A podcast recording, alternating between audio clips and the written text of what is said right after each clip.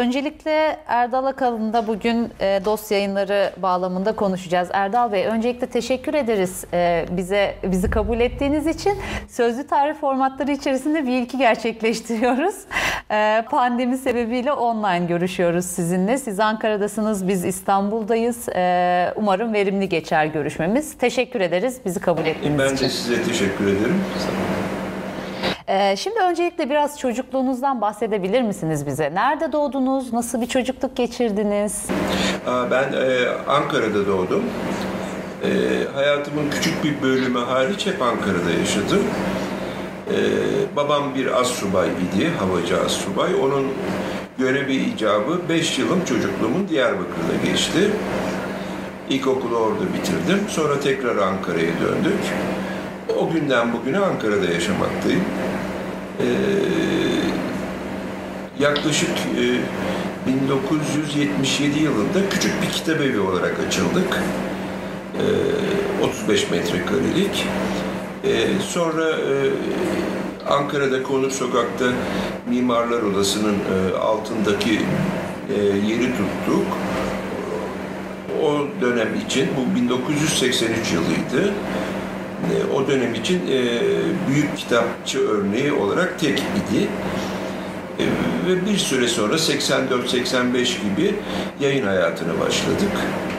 Fakat amatör düzeyde o günün koşulları içinde işte 1980 darbesi sonrası Türkiye'de yayıncılık öncelikle olmak üzere bütün sektör geniş anlamıyla aşağı yukarı durmuştu. Zor günlerde her açıdan. E,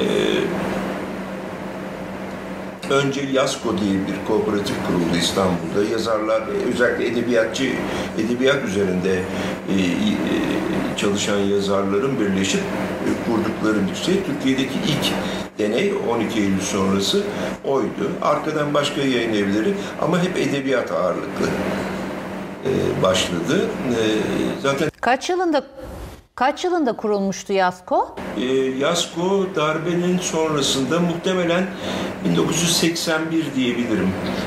81-82 diyelim çap tam net şimdi hatırlayamadım. E, geniş bir kadrosu vardı. Bütün yazarlar bazı kitaplarını kooperatife veriyorlardı. E, Türkiye'de zaten edebiyat yayıncılığı e, çok başarılıdır. Yani daha öncesinde de 1940'larda başlayan bir süreç sonunda özellikle çeviri edebiyatta iyidir, yerli edebiyatta iyidir. E, halen öyle. Yani okur açısından da, e, üretim açısından da e, edebiyat e, alanı çok şey aktiftir. E, özellikle çeviri edebiyatta da e, bir gün bir e, Fransız gazeteci gelmişti kitap evine. E, bir İtalyan yazarın kitabı Fransızca'da henüz yayınlanmış. Ama bizde Türkçe çevirisini görünce çok şaşırmıştı. Yani e, çok çabuk yayınlamışsınız gibi. Ee, sonra yavaş yavaş yayın hayatı canlanmaya başladı. Akademik yayıncılık başladı. Biz edebiyat değil de edebiyat çünkü bir sorumluluk istiyor. Ona bir editoryal yapı istiyor. Ee, daha çok e, biliyorsunuz 12 Eylül sonrası ciddi bir üniversite tasfiyesi yaşandı. Birçok öğretim üyesi üniversiteden uzaklaşmak zorunda kaldı. Bir kısmı yurt dışından da davetler aldılar, gittiler başka üniversitelere. Bir kısmı Türkiye'de kaldı. Ama sosyal bilimler alanında e, inanılmaz bir boşluk vardı. Biz de o alanda kitap yayınlamaya başladık. E, sonra ticari nedenlerden dolayı bir ara durakladık. E, fakat yaklaşık 20 yıl kadar önce tekrar yoğun başladık ve bugüne kadar geldik. Şimdi de işte pandemiyle uğraşıyoruz. E, koşullar gene zor. Türkiye çok enteresan bir ülke. Hiçbir zaman böyle stabil gitmedi. Ben 70-71 yaşındayım şu anda. Hiçbir dönemini şöyle uzunca 3-5 sene gibi bir süre stabil gittiğini Türkiye'nin görmedim. Siyasal, sosyal olaylar, başka e, darbeler, ekonomik krizler. Şimdi de o zamanlardan birindeyiz. Evet, siz zaten e, uzun bir süre gördünüz. Türkiye'nin dediğiniz gibi en çalkantılı dönemlerine de şahit oldunuz. Hem bir yayıncı olarak. E, bugün konuşacağımız şeylerin de kısa bir özetini geçtiniz aslında. Ben tekrardan biraz geriye dönmek istiyorum. Siz Ankara'da doğduğunuzu söylemiştiniz. Tam olarak kaç yılında doğdunuz? Ha, 1949. 49'da doğdunuz. Yine çok kritik bir evre aslında. Ee, peki nasıl bir aileniz vardı? Mesela neler okuyordunuz ee, ilk öğretimde, ortaokulda? 1960 darbesi henüz olmamıştı ben ilkokula giderken. E, aldıkları ücretler çok düşüktü. Kötü koşullarda yaşıyorduk. E, yani e, olabildiğince e, şey olmak e, kaydıyla. E, hatta Diyarbakır'da ilk dört sene Bağlar Mahallesi'nde şimdi ilçe olmuş e, toprak damlı bir evde oturmuştuk. Çok hoş bir yağmur yağdı bir akşam. Ee, ev sallanmaya başladı. Şaşırdık biz ve korktuk. Sadece e, evde ciddi olarak bir aga e, radyomuz vardı. O radyoyu ba- battaniyelere sarıp bahçeye çıktık. Kapının önüne çıktık. Deprem oluyor zannediyoruz. Bir baktık ki ev sahibi yukarıda loğlama yapıyor. Bu silindir şeklinde bir taş taşı şey yaparak top, dam, toprak olduğu için su akıtmasın diye onu presliyor. Güzel. O da evin sağlanmasına yol açıyormuş meğer. Ee, çocuk ilkokul hayatım öyle geçti. Hatta birinci sene elektrik bile yoktu. Gaz lambasında çalışılıyordu. O, o bölgede yoktu. Ee, şey sonra Ankara'ya geldik. Ee, bu arada ilkokulda bir e, okuma yarışması, şey hızlı okuma yarışmaları yapılır. Ee, onlardan birisinde birinci oldum. İlk kez öğretmenim bana üç tane çocuk kitabı hediye etti. Çocuk klasiği. Bu benim için bayram etmek gibi bir şeydi o dönemde. Ee, ve sonra onları defalarca okudum, arkadaşlarıma verdim. İlk okuma başlangıcım böyle oldu. Ee, daha sonra 14 yaşındayken bir ağır trafik kazası geçirdim. İşte sağ ayağım çok ciddi e, kırıldı. O, günlerde gelişmiş teknoloji yok. Sadece alçıyla e, kaldı. 6 ay kadar evde yatmak durumunda kaldım alçılı olarak. Ee, babam o zaman hava kuvvetlerindeydi bu Ankara'daki. Kütüphane müdüresi olan bir yüzbaşı bir hanım demiş ki "E, sizin çocuğunuza ben e, sistematik bir şekilde kitap yollayayım. İşte ben Fransız edebiyatıyla başladım. Sırayla Rus edebiyatı, Alman edebiyatı ve hep edebiyat e, oku- okudum. Ama dünya klasiklerinin önemli bir kısmını okudum o 6 ay sırasında. Çünkü yapacak başka bir şey yoktu o dönem. Sadece tek kanal bir radyo var. E, o kadar. E, bu benim bir şey oldu. Daha sonra e, iyileştikten sonra da bu okumalar başka alanlara da kaydı yavaş yavaş ve kitapla bağım hiç kopmadı. Ee, çok uzun yıllar sonra da bir imkan buldum. Kitapçı arkadaşlarım vardı. O dönem Ankara'da Zafer Çarşısı çok popüler bir yerdi kitapçılar açısından. Orada küçük bir kitabevi kiralayarak kitapçılığa başladım. Ee, benim serüvenim bu kadar. yani ilk şey. Peki Evet, bütün okul hayatınızı Ankara'da mı geçirdiniz? Ee, Tabii, mesela tabii. üniversite eğitiminde Ankara'da devam benim ettiniz üniversite mi? eğitimim yok. Ee, Kurtuluş Lisesi'nden ayrıldım Ee, ve orada kaldı. Ondan sonra şey normal e, hayatla uğraşmaya başladım. Ama Aslında kendi okuyun- kendimi yetiştirdim. O okumalar daha sonra işte müzik dinlemeye dönüştü. O bir süre sonra klasik müzik dinlemeye dönüştü. Bir süre sonra resim bakmaya, resimle ilgilenmeye. Yani e, kültürel anlamda bir merak ve eğilim olduğu için e, mesela şimdi geçenlerde bir uçak seyahatinde e, oturdum kağıt kalemle kaç tane müze geçmişsin. Ben 44 ülke gezdim bugüne kadar ama hepsini 40 yaşından sonra. Daha önce imkan yoktu. E, ve birçok ülkeye birçok kez gittim. Mesela Fransa'ya 9 kere gittim. Özellikle Paris'i e, bütün detaylarıyla bilirim. Bütün müzelerini bilirim aşağı yukarı. E, işte bugüne kadar gezdiğim müze sayısı 84 yurt dışında. E, çok profesyonel bir izleyici değilim ama ortalama bir izleyici. Bir ara bir sanat galerisi de oldu bizim kitabevinin alt katında. Orada bu işte profesyonel olan bazı arkadaşlar yardımcı oldu. Çok şey öğrendim. Önce resme bakmayı öğrendim. Ee, yani burada daldan dala atladı artık. Bir e, zaman geldi caz müziğine başladım. edebiyat dışı okumalarda epey bir, dönem politik dönemde o 12 Eylül öncesi biraz zorlayarak da olsa epey klasik okudum politik anlamda. Bunların hepsi bir tortu bıraktı tabii yani bir şey bir, bir oluşum sağladı. Yayıncılık da bununla çok birebir ilişkin yayıncılık olunca artık bu işi bir de şey oldu. Topluma sunabilmenin keyfi. Yani yayıncılığın zaten o yönü öncedir. Yani şeye e, tamam muhakkak ticari bir iştir ama e, birçok kişide de birçok yayıncıda muhtemelen tanık oluyorsunuzdur.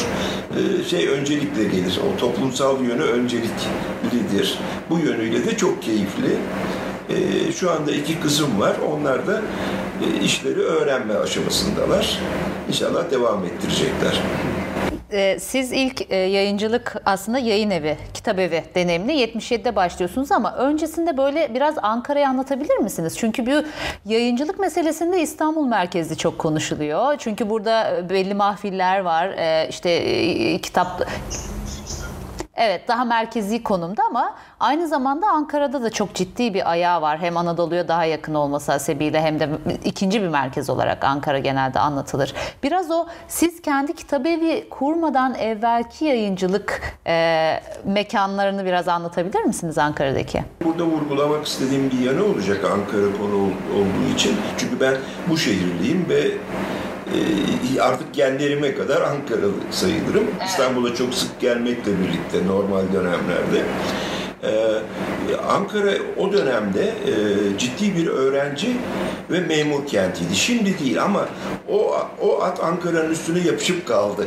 Yani e, Ankara memur kenti, işte gri bir şehir filan. E, şimdi kesinlikle son 15-20 senedir öyle değil ama yine de öyle kabul ediliyor e, öğrenci ve memur şehriydi gerçekten. E, ama Ankara'daki üniversitelerin çoğu e, çok eski ve büyük üniversitelerdir. E, şu anda onlar çoğaldı. E, şu anda da bir öğrenci okul e, memur şehri fakat aynı zamanda mesela bilişim sektörü çok gelişmiştir Ankara'da. Başka tür şeyler, e, işte küçük sanayi birimleri, e, kitap okumak o dönem şeydi yani bir e, kitap okumayan insan e, eksik gibi sayılırdı neredeyse. Mesela ben hatırlıyorum ilk şey çok ciddi taksitle edebiyat kitapları almıştım bir kitap evinden. Ve 12 ay falan gibi ödeme, ödeme yani küçük küçük ödemelerle. E, bir seri şeklinde mi almışsınız? Evet. Ankara'da bir de yaşam şekli. Şimdi İstanbul çok farklı sosyal açıdan da. E, Ankara'da yaşam şekli falan farklı. E, Ankara üretir, İstanbul e, şey yapar, endüstriye dahil eder gibi bir şey vardır bizde. 1980 sonrası 84'ler, 85'ler gibi şey başladı. Çok ciddi bir kültür göçü başladı İstanbul'a, Ankara'dan. Şimdi bakın İstanbul'da edebiyata bakın, müziğe, tiyatroya, sinemaya ciddi sayıda Ankara kökenli insan göreceksiniz. Bunlar e, şimdi Ankara yetiştiriyor çünkü Ankara'da okuma imkanları çok daha fazla. Bir de işte, evet. işte tabii Cumhuriyet dönemi mesela e, ben müzik büyük bir müzik mağazası da açtık zamanla biz. Türkiye'deki ilk müzik mağazasıydı. İstanbul'da bir e, ithalatçıdan e, ürünleri alırken çok spesifik operalar alıyordum. Ya bunları Ankara'da nasıl satacaksın dediler bana. Ama e, zaman içinde defalarca aldım onları. Çünkü Ankara'da ciddi bir opera dinleyicisi vardır. Evet. Tiyatro grupları keza. Mesela birçok e, tiyatro grubu Ankara turnesini bekleriz diye konuşurlar. E, çünkü Ankara'nın seyircisini özledik. Yani bunlar Ankara'nın çok görünmeyen ama ortaya çıkarmak istediğim özellikleri. Dolayısıyla bizim yaptığımız kitapçılık tarzı Ankara'da kolay tuttu. Ee, yani biz daha entelektüel diyebileceğim genel anlamıyla e, birçok ürünü bulup keşfedip sunmak şeklinde oldu. Ben İstanbul'a gelirdim, bütün depoların en alt raflarına kadar tarardım. Ee, mesela bir gün işte Sezar Pavaze'nin e, bir kitabını buldum. Hiç görmediğim bir kitap. Ee, ismi Yoldaş idi ama o Yoldaş bildiğimiz anlamda değil çünkü Pavaze onun çok öncesinde yaşamış bir insan ve intihar ederek ölmüş bir yazar. E, ama maalesef bir polis arabasında götürdü polis onu ismi Yoldaş olduğu için gibi e, şey birçok ürün bulurdum. Müzik de, öyle. E, e, dolayısıyla bir şey de oluştu bizim kitap evinde. İnsanlar girdikleri zaman şey derlerdi, ya nefes alıyoruz burada gibi. Evet. Ee, yani Ankara'nın o e, şey e, kültürel anlamda yetiştirir kelimesi çok oturuyor benim kafamda. Ama bunu İstanbul değerlendirir çünkü endüstri orada. Kültür endüstrisi de orada. E, fakat Ankara son yıllarda bunu yavaş yavaş yitirmeye başladı. Bu üzücü biraz. Ee, mesela ne bileyim ben Fransa'daki e, Galeri Mec'ten e, çok eski, daha empresyonistler dönemine giden bir galeridir. Şimdi çok büyük.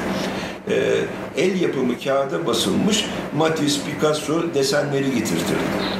Ve onlar çok yüksek fiyatlıydı çünkü çok özel kağıtlara e, el baskısıydı. Çok yüksek fiyatlara satardık ama şu anda onun alıcısı kalmadı. Yani e, şey e, değişimi göstermek istiyorum. Peki o e, yani mesela Türkiye'ye yayıldı mı? İstanbul'da İstanbul'a mı yoksa tamamen merkez haline geldi diyorsunuz ya işte Yok İstanbul'da şey. da değişim var. Yoksa Ben- okuyucu oranı mı düştü bu anlamda? İstanbul'da da kü- kültürel e, ne diyeyim düzeyde bir inme var. Yani şey var, da, kitap daha çok okunuyor mesela. E, fakat düzeyde biraz iniş var. Tabii sosyal faaliyetler bitti. Bir takım sosyal, bunu illa politik anlamda kullanmıyorum. En genel anlamıyla, anlamıyla kullanıyorum. E, bunların azalması, bu tür faaliyetlerin azalması, e, örneğin tiyatroların azalması, e, tabii dünyada da aslında biraz böyle ama Türkiye'de bu daha çabuk oldu. Kültürel seviyede bir iniş var. Ama mesela e, ya bu sonraki konumuzda aslında hazır girmişken buradan devam edebiliriz. E, ama kitap e, hem satış oranları hem de kitapların yani kitabın nice, niceliksel olarak e, rakamı yükseliyor gittikçe. Ama siz nitelik olarak düştüğünü mesela beyan ediyorsunuz. Ee, şöyle, yani mesela ben bir bölümde İngilizce bölümümüz vardı. İngilizce kitaplar satardık. Mesela ben bir kedi bakımına ait bir kitabı İngilizcesini getirdim çünkü Türkçe'de yoktu. Şimdi bakın 20 tane göreceksiniz. Yani hayatın her alanına girdi yayıncılık işi Türkiye'de. Bu eskiden yoktu. Yani kitap evine gelenler ya şiir meraklısıdır, ya işte edebiyatçıdır, ya politiktir, ya işte benzer felsefecidir vesaire. Şimdi öyle değil. Şimdi toplumun her katmanına yayıldı. İlk defa şeydi bu Asena'nın bir kitabı çıkmıştı kadının adı yok diye. E, şimdi kitap evine ilk defa giren ev hanımları görüyorduk. Geliyordu işte bir tane arkadaşlar paketliyorlar ismi hayır oğlum komşulara da alacağım üç tane daha sarın gibi ama bu çok sevindiriciydi kitabın içeriğinin tartışması bir yana ben onlara girmiyorum ama şey e, o kitap evine ilk kez giren insanlar özellikle kadın e, kısım, kısımdan e, yeni yeni gel- gelen müşteriler oluşmaya başladı. Şimdi o çok yaygınlaştı. Toplumun her katmanında var. Okurlar ve her konuda var. Ya- Yani şu Peki- anda evet. E, şey diyorsunuz ya e, kitap okuma niteliği aslında daha fazlaydı ama işte sayısı çok daha azdı. Daha önceki dönemlerden bahsediyoruz. Bunun şununla bir ilişkisi olabilir mi acaba? Bunu çok merak ediyorum. E, yani kişilerin e, okurluluk oranı ya da işte e, kitaba ya da eğitime bir şekilde ulaşan kişi sayısı arttıkça mı bu nitelik düşüyor sizce?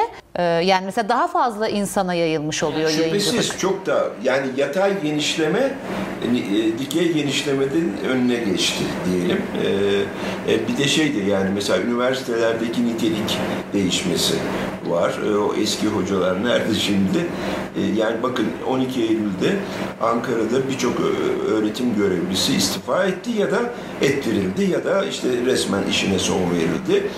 Bir bakıyorsunuz Amerika'nın bilmem ne üniversitesinden bir ay sonra teklifler geldi oraya.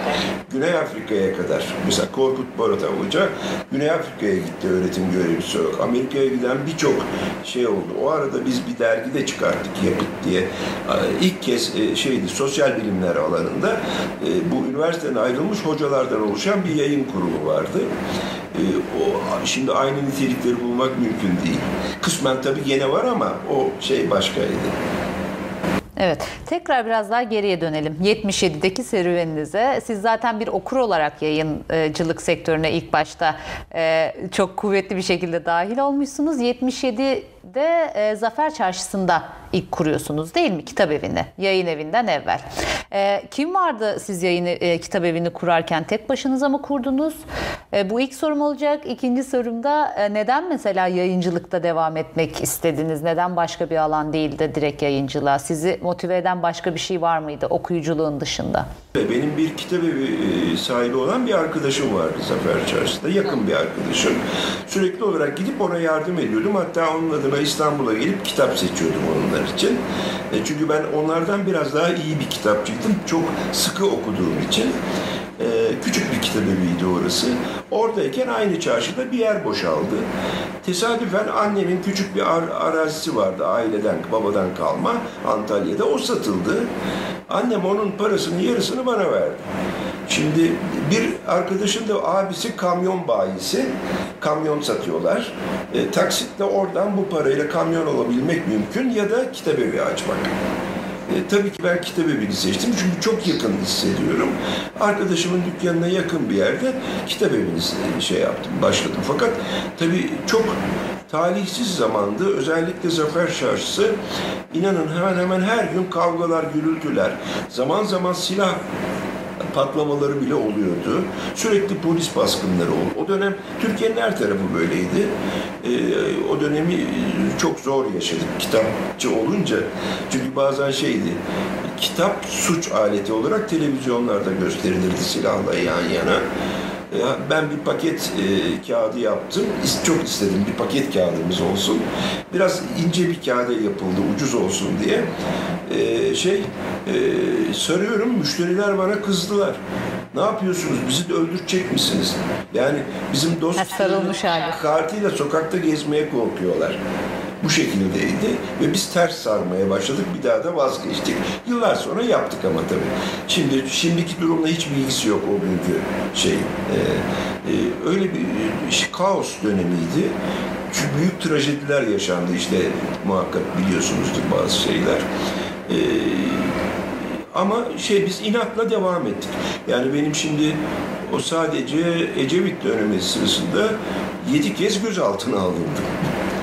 Ee, iki kez cezaevi oldu. Kısa kısa Mamak e, askeri cezaevi, sıkı yönetim. Hepsi kitapla ilgili, başka bir şey değil. Bir kez de e, 12 Eylül'den sonra e, şey Ulucanlar oldu, e, normal hapishane. O da kısa. Hepsi kısaydı. Bir, en uzun beş buçuk aydı. E, ama hepsi kitapla ilgiliydi. E, şey e, bir kez bombalandı kitabevi on şeyden e, darbe öncesi. E, ve bir kez yangın çıkarıldı gibi birçok şeyle uğraşmak zorunda kaldık. Ama e, benim için hayatta tutunduğum sağlam bir ilmik olduğu için hiç bırakmayı hiç düşünmedim ve büyüterek devam ettim. Sonra büyük bir kitabevi olarak Kızılay'a geldik. İşte sonra şubeler açtık ama maalesef pandemi dolayısıyla şimdi e, dört tane şube kapattık. Bir büyük bir küçük şube olarak devam ediyoruz. Bu darbe öncesi 80 darbesi önce 80 darbesi öncesinin iklimine biraz daha dönmek istiyorum ben. E, çünkü hem işte cezaevi süreci var hem bombalanma kadar e, ileri seviye ciddi meseleler var. E, bu Zafer Çarşısı'nı biraz anlatabilir misiniz? Çünkü orası bir kitapçıların yoğun olarak bulunduğu bir ortamdı. Mesela her ideolojiden, her görüşten kitapçı var mıydı orada? Nasıl bir ortamdı? Tabii ki vardı. Hatta şöyle bir şey bizim karşımızda sadece dini kitaplar satan bir kitap kitabevi vardı. Bizim yarımız kadar büyüklükteydi. Ben cezaevine girdiğim zaman eşim birkaç gün için şey kaldı. Ben çünkü herhangi bir örgüte dahil değildim. Yani hiçbir zaman da olmadım. Yani böyle bir örgütten yargılanma diye bir şeyim hiç olmadı. Çünkü öyle bir olayım yok. Ama o değil. Kitap satmanız ya da sol olmanız yetiyordu yargılanmanız için. Ee, şeyi hiç unutmam. Ee, e, eşim dükkanı sabahleyin süpürüyorlar. Ee, ben olmadığım için e, e, kitap evinde o bakıyordu. Süpürürken karşıdaki arkadaş gelmiş, e, süpürgeyi elinden almış, yenge sana yakışmıyor, bu bize düşer. Dükkanı süpürme işini o çocuk yapmış. Mesela şimdi bile tüylerim diken diken olur anlatırken. E, böyle bir havadaydı Zafer. Yani öyle kavga, gürültü hiç kesinlikle. Herkes saygılı. Fakat ne zaman iş kızıştı, hani cinayetler başladı, silahlar başladı, ee, ondan sonra kötü. Mesela e, iki kitabevi vardı. Onlar ülkücüydü. Ee, biz solcuyduk. İşte dinci din din kitapları satan arkadaşlar üç ya da dört kitabeviydi. Ama hakikaten hiçbir olay yok. Ama ne zaman Türkiye geneli karışmaya başladı, oraları da yansıdı. Sadece şey ama e, gene dini kitaplar satan arkadaşlarla hiçbir problemimiz olmadı fakat ülkücülerle oldu. Zamanla orası bir sol çarşı oldu. Sadece sol kitap evilerinin olduğu bir çarşı haline dönüştü. Arkadan da darbe geldi zaten. Evet, peki o çarşıda belirli periyotlarda mesela e, buluşmalar olur muydu? İstanbul'da bazı merkezi e, bu tip kitapçı çarşılarında atıyorum Perşembe sohbetleri, Cuma sohbetleri vesaire işte sohbetten kastım hem sol yayın evleri yapıyor bunu hem e, İslami yayın evler ya da işte ülkücü yayın evlerin yaptığı bu tip toplantılar oluyormuş. İşte bir kültürel etkinlik anlamında aslında bu toplantılar. Zafer Çarşısı'nda da böyle bir örnek görüyor muyuz? Hayır çünkü Zafer Çarşısı buna müsait bir mekan değil bir koridor ve küçük küçük kitap evleri yani başka bir yer yok. Fakat de o tür toplantılar genelde şeyde olurdu. Mesela TMOB'un alt salonunda olurdu. Ankara e, şey e, Çağdaş sahne vardı. Onun uygun yerleri vardı. Orada olurdu. Benzeri bir takım kuruluşların şeylerinde olurdu, mekanlarında olurdu. Sık olurdu, çok olurdu. Ama Zafer'de değil. Ee, peki neden dost ismini koydunuz? Bunun bir hikayesi var mı? Aa, iyi ki sordunuz bunu bakın. Ee, bu hani arkadaşım var dedim ya size kitapçı. Evet. Ben karar verince kitabı açmaya orada bir liste yaptık arkadaş grubumuzla birlikte. Yeni kitabı açacağım. E, ismini ne koyalım diye 10 tane isim seçtik. E, dost onların içinde var idi. Gelen kitap okurlarına e, buradan seçim yaptık. Yani anket yaptık daha doğrusu. En çok oyu dost aldığı için dost koyduk. Yani biz koymadık, okuyucu koymuş oldu ismi. E, dostum birkaç farklı yerleri var. E, yani dönem dönem bir konura geçiyor, bir karanfile geçiyor, daha sonra devam ediyor değil mi? Yani bir de şimdi biz tabii kitap evi kısmını biraz yoğunluklu konuşuyoruz. Yayın evine tekrardan geleceğiz birazdan. Ee, ben şunu da merak ediyorum. Siz kitap evine çünkü kitap evi çok daha harmonik bir yapısı olması lazım. İşte çok fazla kitap alıyorsunuz. Bu kitapları seçerken nelere dikkat ediyordunuz ya da işte şunlar özellikle e, bizim kitap evimizde kati surette olmayacak ya da bunlar mutlaka olacak dediğiniz e, böyle bir seçme var mı? Var mıydı o zaman? Söylediğiniz kesinlikle hiçbir şey yok. Hatta bizim prensimiz A'dan Z'ye resmen yasaklanmamışsa sol, sağ ne olursa o hiç önemli değil. Çünkü biz kitapçıyız yani. Biz topluma sunmakla mükellefiz. Onun satılıp satılmamasına alıcı karar verecektir. Buna biz karar veremeyiz. Öyle yapanları da çok yanlış buluruz. Ee, onu hiçbir zaman yapmadık. Kitaplar gelir. Ee, yeni kitaplar bölümüne konulur. Daha sonra e, şey raftaki yerlerini alırlar. Şu anda mekanımız yaklaşık 1500 metrekare büyük. E, bunların hemen hemen çıkan her kitabı koyma imkanımız var. Zaman zaman ya gerçekten nitelikli olmayan kitapları ya da artık hiç satış göstermeyen kitapları iadeler sırasında eleriz. Yoksa e, mekana sığması mümkün değil. Zaman içinde sıkışıyor. Fakat şeyi hiçbir zaman iade etmediğimiz, satışı çok çok az bile olsa bulundurduğumuz kitaplar da vardır. Ee, onlar şey her alandaki klasiklerdir. şey yapmayız. Yani girişte her kitap girer bize. Her kitabında yeri vardır. Ee, e, mesela dini kitaplar da bayağı çoktur bizde, bölümü de büyüktür. Ee, bir, bi- bizzat din, bir de din felsefesi vardır. Ondan sonra da normal felsefe başlar. Yani e, şey hepsinin alıcısı vardır. Yani her kesimden, toplumun her kesimden alıcısı var. E şu anda da Genelkurmay Kütüphanesi'ne kitap alıyor bizde.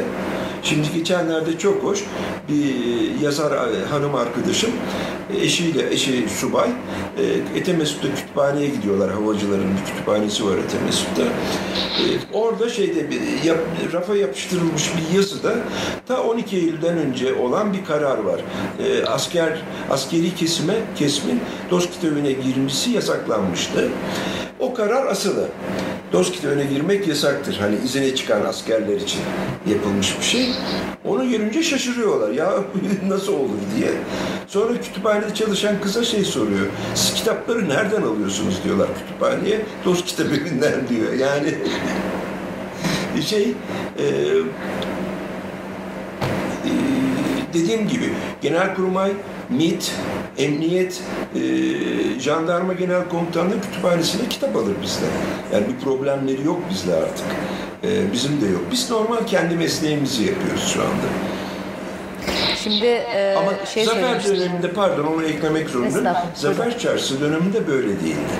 O zaman sadece solduk. Hem biz çok gençtik şey vardı. O dönemin koşulları içinde e, gerçekten şeydi. Normal davranmak çok zordu. E, hem de e, mekanımız küçüktü. Ama Zafer Çarşısı'ndan çıkıp büyük kitap evleri açtığımızda demin size açıkladığım prensipler içinde çalışıyoruz. Evet. E, cezaevine girdiğinizi söylediniz. Bunu farklı yerlerde de okumuştum ben ama bununla ilgili çok fazla detay yok. E, kitabevi döneminde, Dost'un kitabevi döneminde mi e, bu cezaevi süreçleriniz vardı yoksa yayın evi olduktan sonra bastığınız hususen bastığınız Hayır hayır kitaplar kitap evi üzerinden? döneminde yani ilk dönem. iki tanesi zaten 12 Eylül'den önce o zaman yayın yoktu. 3-4 tane öyle amatörce kitap basmıştık. O yayın sayılmadığı için saymadım size onu. Ee, kitap evi bölümüydü ve şeydi. Ya o zaman şöyle bir şey var. Mesela Samsun bilmem kaçıncı ceza mahkemesi bir kitabı yasaklıyor. Benim bunu takip edebilme imkanım hiç yok. Şimdi gelen polisler de onu buluyorlar. Karar var çünkü onlarda. Beni de beraber götürüyorlar. O zaman öyleydi. Yani halbuki tutanak tutup benim beni götürmemesi lazım ama beni de götürüyordu. Ben de şey dedim hatta bu komiktir ama gerçektir. Bir gün basın şubesinden polise şey dedim. Bize bir liste verin yasak liste. Biz kendi taramamızı yapalım ki yaşamak istemiyoruz bunları çünkü götürüyorlar bir iki gün nezarette kalıyor yani hem, hemen bırakmıyorlar Ee, şey veremem dedi niye veremezsin dedim yasak dedi Listeyi vermek de listeyi yasak. vermek yasak. Her türlü yasağa e, maruz kalıyorsunuz. bu yani. her üç cezaevi de bu tür şeylerden dolayı. Peki hiç hatırlayabildiğiniz kitaplar var mıydı mesela e, e, ceza şey yasakta olduğu için sizin e, gözaltında tutulduğunuz Ya şöyle hangi mesela kitaplardı? Doğanın diyalektiğini bahsedeyim. Enteresan olduğu için söyleyeceğim bunu. Doğanın diyalektiği Engels'in ki bir şeydir, biyoloji felsefesi diyebiliriz. E, Marksizyen bir kitap tabii. E, o kitap e, üçüncü kez yayınlandı. Yani daha önce iki kez yayınlanmış, tükenmiş sol yayınlarından. Üçüncü kez yayınladı. Bütün kitapçılar gibi biz de vitrinlere koyduk çünkü aranan ve sorulan bir kitaptı. Neyse basın şubesi geldi sadece beni aldı ve 21 tane Doğan'ın diyalektiği çıktı dükkandan onları alarak götürdü. Bu yasak. Ben diyorum ki hayır üçüncü baskı. Yani bana şey kararını gösterdiler. Bir İngilizce e, 1957 yılında meclisten geçen bir kararla bir takım yayınların Türkiye'ye sokulması yasaklanmış. Doğan'ın diyalektiğinin İngilizcesinin ismi var o listede. 1957 yılında bana o kararı göstererek beni götürdüler gene. Ve ilk kez basın savcısı özür dileyerek kitapları da iade ederek beni iki gün nezarette yattıktan sonra serbest bıraktı.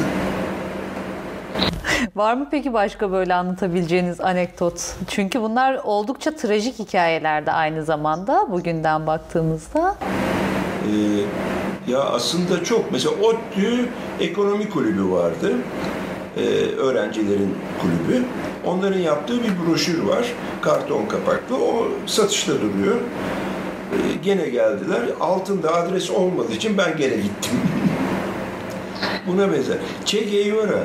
Che Guevara'nın posterinden ben beş buçuk ay hapis aldım. Şimdi çocukların tişörtlerinde yazıyor. E, biz de o zaman Che Guevara hayranıyız. Gençlik. E, sonra benden bundan dört yıl önce hep hayatım boyunca istediğim bir şey yaptım. 1 Mayıs'ı görmek için Küba'ya gittim. E, iki hafta kaldım ve Küba'nın her tarafını gezdim. Çünkü şeydi, Küba tarihini de biraz biliyorum. E, rehberim vardı, Erik, Kübalı çocuk. E, ona söyleyince çocuk şaşırdı. Yani nasıl dedi Çey'nin posterinden sen hapis mi yattın? Anlayamadı beni bir türlü. Sonra çok yakın arkadaş olduk. Ee, gibi. E işte o dönem öyleydi. Çünkü o, o posteri satmak propaganda sayılıyor. Tabii o, o materyaller dönem dönem değişiyor. Her Hatta şey şimdi onun altında şey İspanyolca şey yazar. Çey'nin lafıdır o. 2-3 daha fazla Vietnam yazar. Şimdi İspanyolca olduğu için bir yüzbaşı savcı sıkı yönetimde benim ifademi alıyor. Bir assubay da daktiloya yazıyor. Ee, bu ne demek dedi.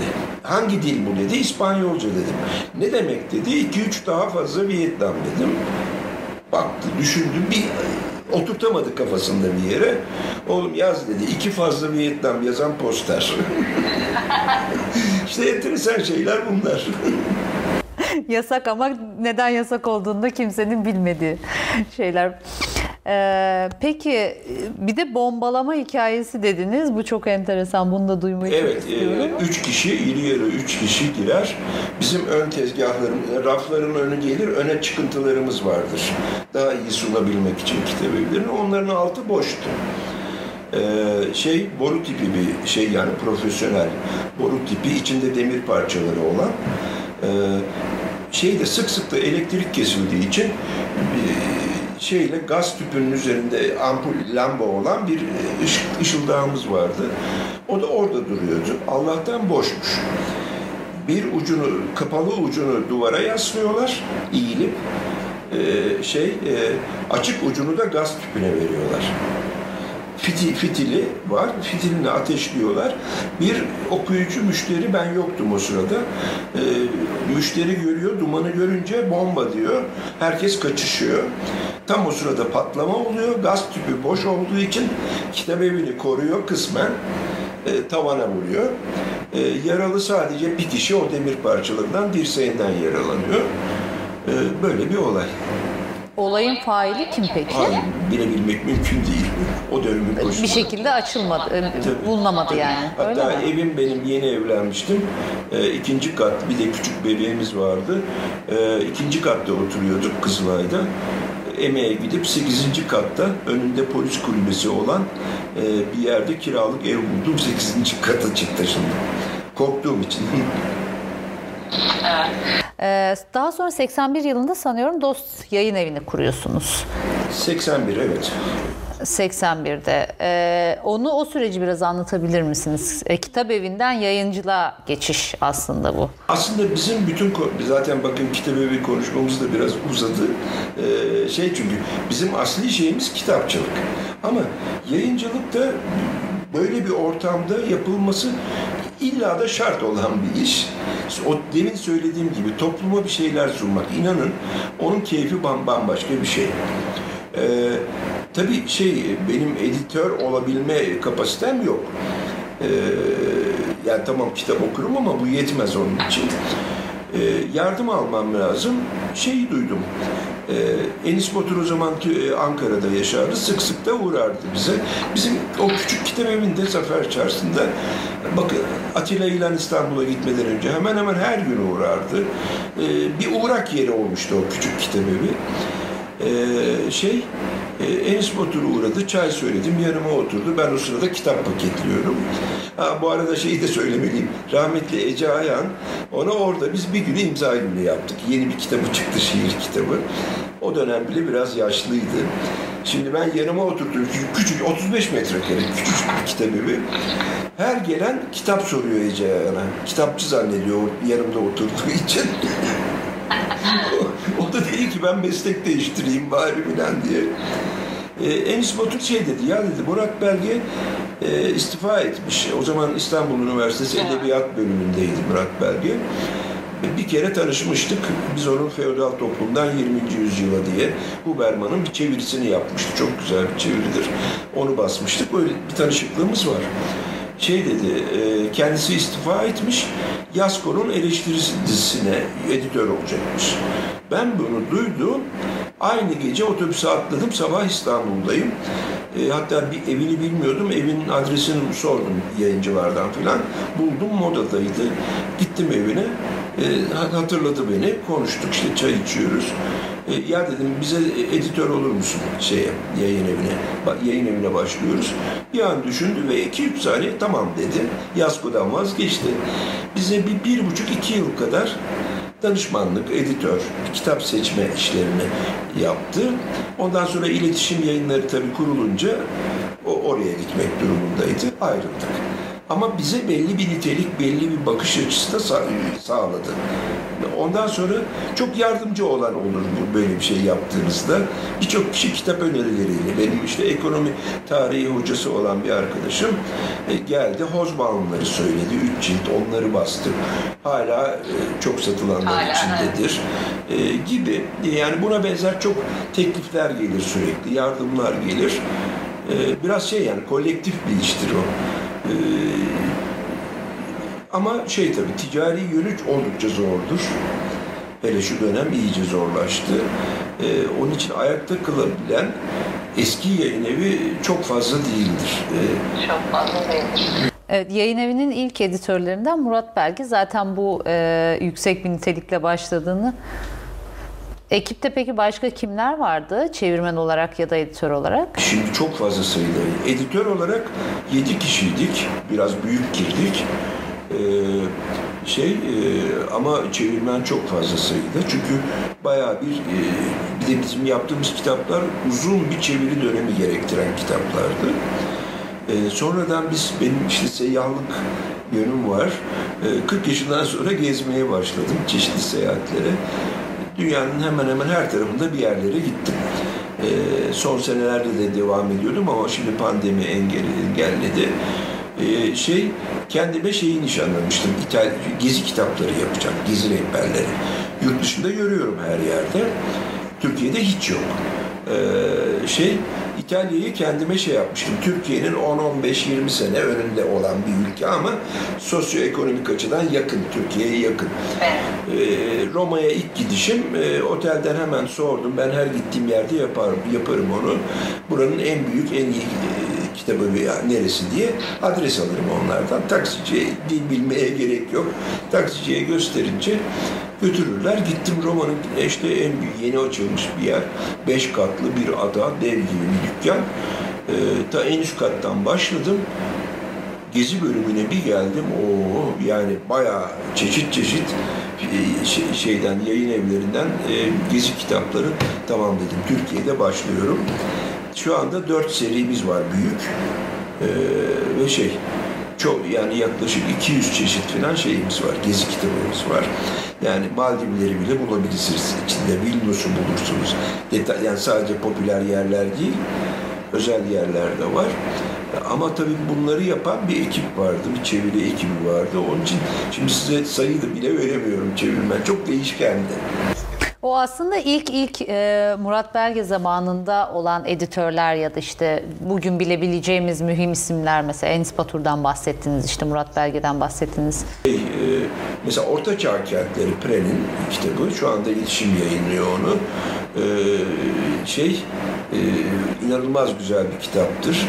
E, e, onun döneminde oldu e, Monod'un e, rastlantı ve zorunluluk diye bir biyoloji felsefesi e, kitabı. O da çok çok önemli bir kitaptı. Yine Murat Belge'nin zamanında oldu. Benzeri e, şu anda hemen aklıma gelmiyor ama epey zaman geçti. E, epey bir kitap oldu Murat Belge döneminde ama sonrasında da e, daha farklı yerlere de gittik. Yani çok daha geniş alanda yayın yapmaya başladık. Edebiyata girmedik. Çünkü edebiyat özel bir sorumluluk istiyor. Mesela çocuk kitapları. Fransızlar şey dediler, Fransız ateşeli, kültür ateşeli. Şeylerini biz karşılayacağız, teliflerini yardım olarak. Siz girin, yayınlansın. Yok çünkü ben o zaman birkaç pedagog çalıştırmam lazım. Onun özel bir editörünün olması lazım. O maliyete de giremediğimiz için o tür sorumlu şeylerden kaçtık. Edebiyat Evet yayın Evet Dost bayağı e, bugün kült olarak ifade edeceğimiz bayağı önemli kitaplarla aslında yayıncılık hayatına giriyor. Yayın evi olarak yayıncılık hayatına giriyor. E, Peki belki bunu hatırlarsınız. İlk bastığınız kitap neydi? Dost yayın evi açıldığında ilk basılan kitap. Bastığım kitap şeyde e, Zafer Çarşısı'ndaki o hani amatör birkaç ki- kitap dedim dokunmadan geçemeyeceğim. E, Murat Han Munga'nın Taziye diye isminde bir tiyatro kitabıydı. Bu Murat Han Munga'nın ikinci kitabıydı. Bir gün akşam, o çok sık geliyor dükkana, e, oturup çay içiyoruz, konuşuyoruz. Arkada, ben birçok insanla, bütün kasada ben oturuyorum. Sürekli şey, tanışıyoruz. O zaman onun da öğrenciliği yeni bitmiş, Ankara'da henüz, İstanbul'a gelmemiş. Daha popüler değil. Ee, bir akşam giderken gözüme takıldı tiyatro bölümünde. Ee, Murat Han İş Bankası yayınlarından Murat Han Munga'nın e, bir ezidi kızla bir e, Kürt genci arasındaki aşkı anlatan ama o toplumsal şeyleri, kavgaları, dövüşleri anlatan teması o olan şimdi gelir akla. Mahmut Öyle Yazı'da kitabın ismi. Çektim. Hiç tiyatro kitabı okunmaz normalde. Yani okuyayım da alayım da çok az. E, aldım gittim eve başladım. Ya öyle bir lirik kitap ki yani böyle yakaladı beni kitap. Sabah dörtte beşte bitirdim. İnce de bir kitap. Şey yapamadım yani uyku uy- uyku uyku falan kalmadı. Çok sevdim kitabı. Onun üzerine sordum. Kitapların var mı elinde? Ya dedi var ama sen basamazsın. Bu dönemde basılmaz. Onun özel hayatı e, paralelindeki kitaplarmış. Ama taziyeyi getirdi bana. O da yine şey bir Kürt ailedeki e, şey kan davasından oluşan bir ölüm sonucunda taziye hatta kapağını da o yaptı. Kendi kendini yiyen bir ejderha yılan kuyruğundan kendi kendini yiyen çok ilginç bir kapaktı. Sonra e, özellikle sol kesimden çok ciddi eleştiri aldım. Sen nasıl basarsın? Herkes özel hayatı kısmını söylüyor. E, Ben de şey diyorum her sorana, kitabı okudunuz mu? Hayır. Ben şimdi 5 yıl Diyarbakır'da, Bağlar'da Zaza arkadaşlarım, Zaza, Zazaların oturduğu bir yerde o zaman Bağlar. E, Bütün olduğu için ben o atmosferi biliyorum. Yani 5 yıl yaşamışım, çocukluğum geçmiş. E, okudunuz mu?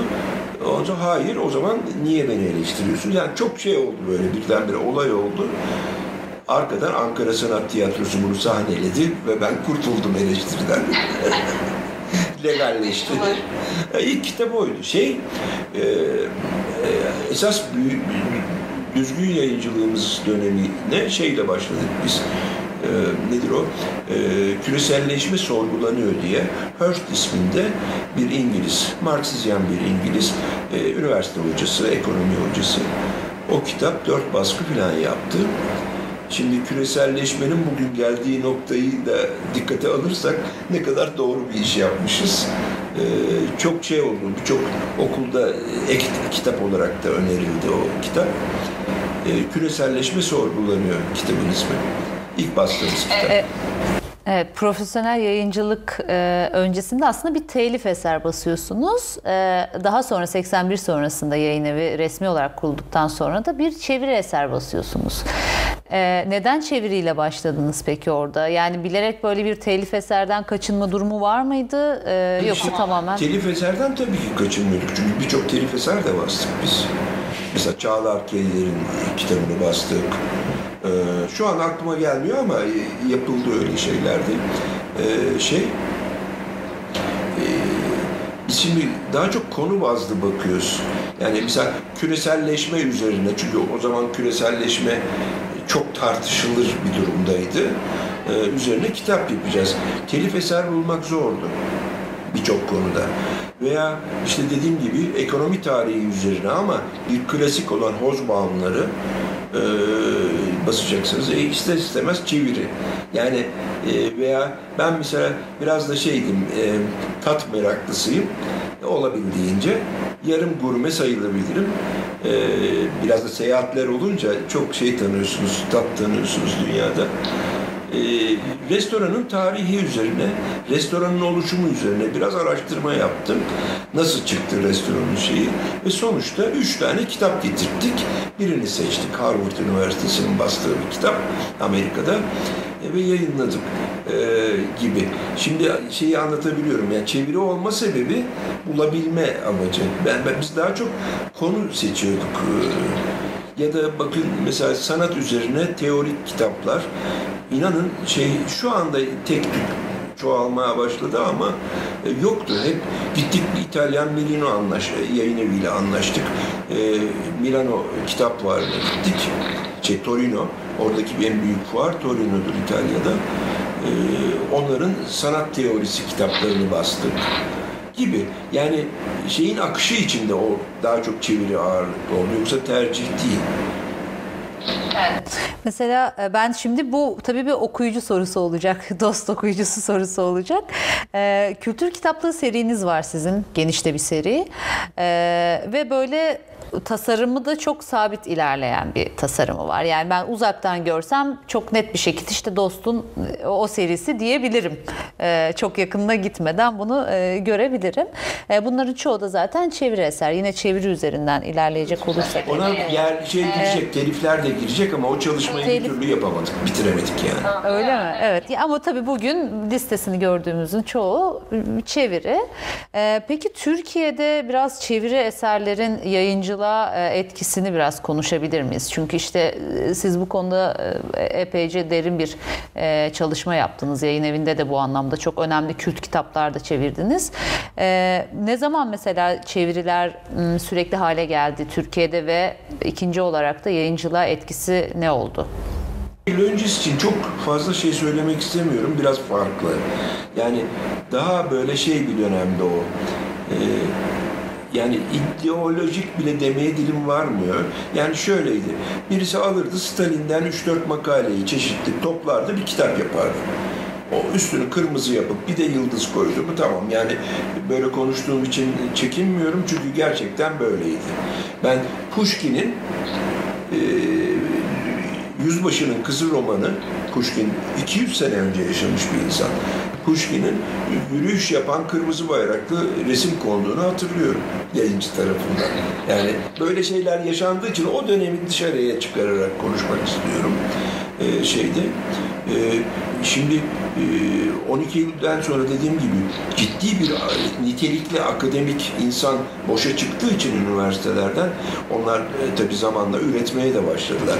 Bu telif eserde olabilir ya da çeviride olabilir önemli değil. Çok ciddi katkıları oldu o kesimin. Birçok kitabı en azından editörlük yaptılar, önerdiler, hatta çevirdiler. Ee, Dolayısıyla evet o dönemdir. Bir de şey çepte bir çeviri de çok problemli bir şey. Özellikle mesela Almanca çevirisi. Çok ciddi bir problem. E, Arapça çevirmem kolay kolay yani nitelikli olarak bulmanız zordur. Fransızca, İngilizce daha kolay. Rusça'da kısmen var. Korkunç bir kültür dünyası var dünyada. Ben bugüne kadar beş e, ülke, Ru- Moskova Kitap Fuarı'na gittim, Torino'ya gittim, Frankfurt'a üç kere gittim, iki kere Paris'e gittim, iki kere de Londra'ya gittim. Oralara gidip ince gezdiğiniz zaman dik- gözlemleyerek çok iyi algılıyorsunuz ne olduğunu.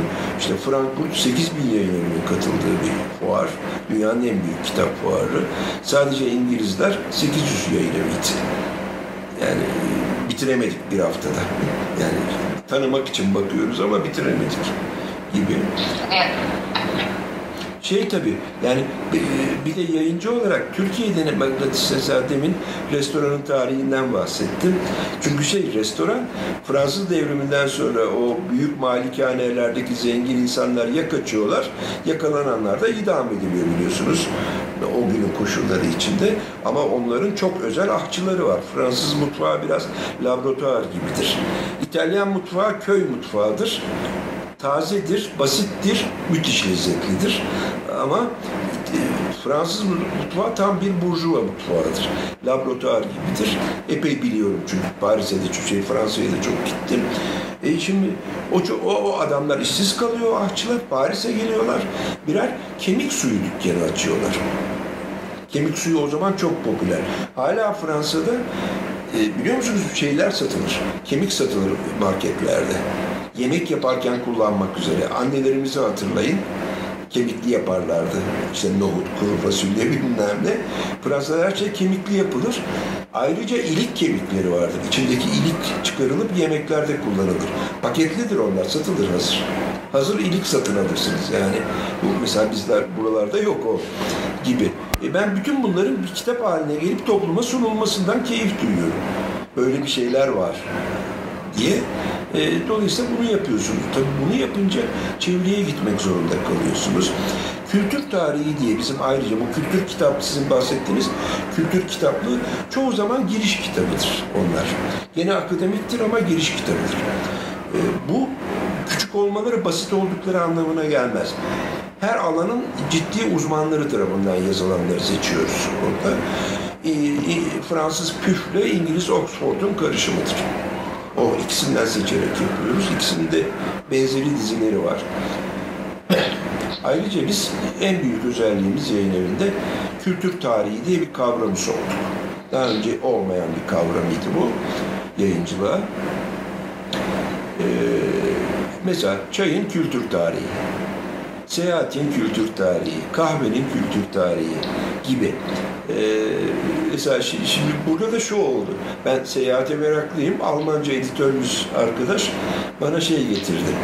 Bir kitap getirdi Almanca. Bakın dedi bu dedi Almanlar da çok kültür tarihi. Ee, Erdal abi dedi bu şey dedi seyahatin kültür tarihi tam sana göre yapalım bunun Türkçesini. Kitabı biraz anlattırdım. Sonra içinde bir resim bulduk şöyle karıştırırken. O resmin de kavrayınca yapıyoruz dedim. Bu resim bana yaptırdı. Resim nasıl biliyor musunuz? Ben sonra o resmi kapağa koydum. Çizim, el çizimi. O dönem seyahatler 8-10 tekerlekli, işte 6-4 atlı at arabalarıyla yapılıyor. İçlerinde şey var, sıra halinde oturuyor insanlar, önde masa. Orada yemek yiyorlar. Uzun seyahatler yapılıyor. Söz gelimi Avrupa'da iki tane turizm merkezi var. Biri Güney Fransa, e, Saint-Tropez dediğimiz bölge. E, bir de şey Liège tarafı, e, Belçika'da kumarhane, spa filan gibi.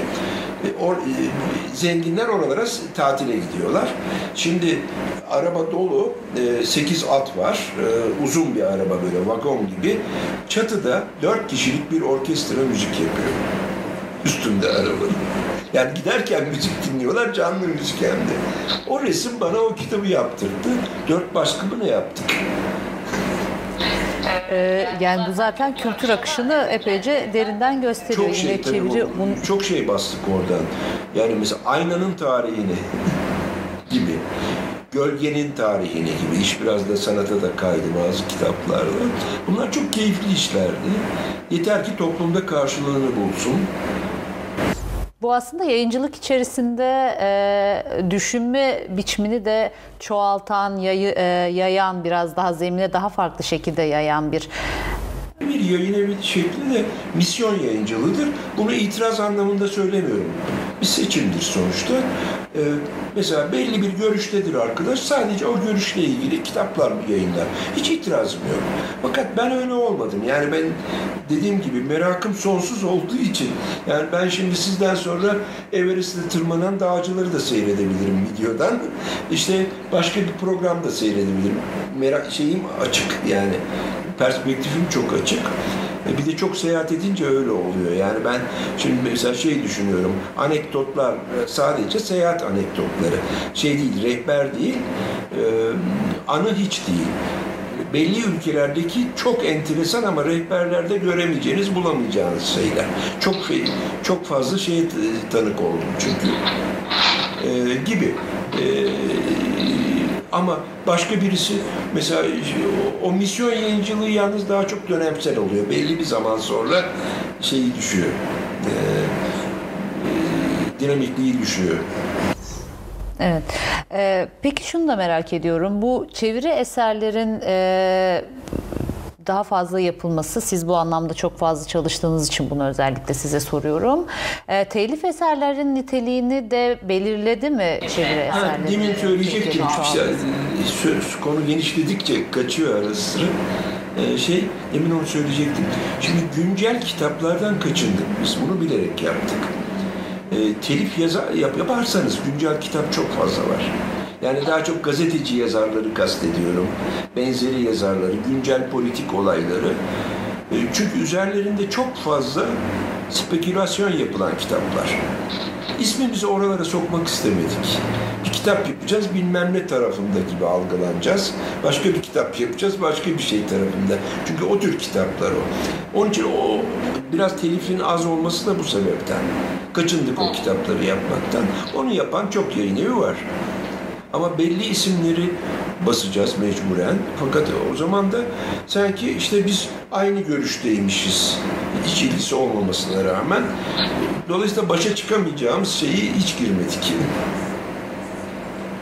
Bunu bilerek yaptık. Ama bakın e, seyahatin kültür tarihini bir Türk yazmış olsa hemen basacağız. Yani e, ama o olmadığı için çeviri oldu zaten. Çok. Mesela caz felsefesi. Türkiye'de birisi ciddi bir şekilde yazmış olsa hemen basacağız ama biz mecburen çeviri yaptık. Siz aslında il, ilgi alanı ve kültür e, zeminini oluşturan kitapları yayınlamak istediğiniz için bu biraz daha çevrede e, odaklanmış bulundu. Evet. Peki e, 12 Eylül'den sonra e, birçok akademisyenin işte üniversitelerden atılması ya da çıkmasından sonra bu bu yayıncılık biçimi de değişti dediniz. Düşünme biçimi aynı zamanda değişti dediniz. E, burada bir ansiklopedi yayıncılığı da biraz artıyor o dönemde. İşte iletişim yayınları kuruluyor, onun e, var, meydanlar, Ruslar var vesaire. E, siz hiç ansiklopedi bastınız mı? Hayır, ansiklopedi basmadık fakat e, o çok büyük bir iş, ticari olarak da bizi ezebilecek bir iş. E, yani matematiği de çok büyük. Ee, e, şey e, ama mesela bir mitolojiler sözlüğümüz var idi, iki cilt. Ee, dünyadaki en büyük mitoloji sözlüğüydü. Büyük boy ve iki cilt. Ee, onu yaptık. Ondan hala gurur duyuyorum. Ama tabii çok uzun yıllar içinde bitirebildik. Satışı ister istemez düşük. Yani gidin işte Mikronezya'daki bilmem ne adasındaki yerlilerin piposuna kadar bulurdunuz içinde yani.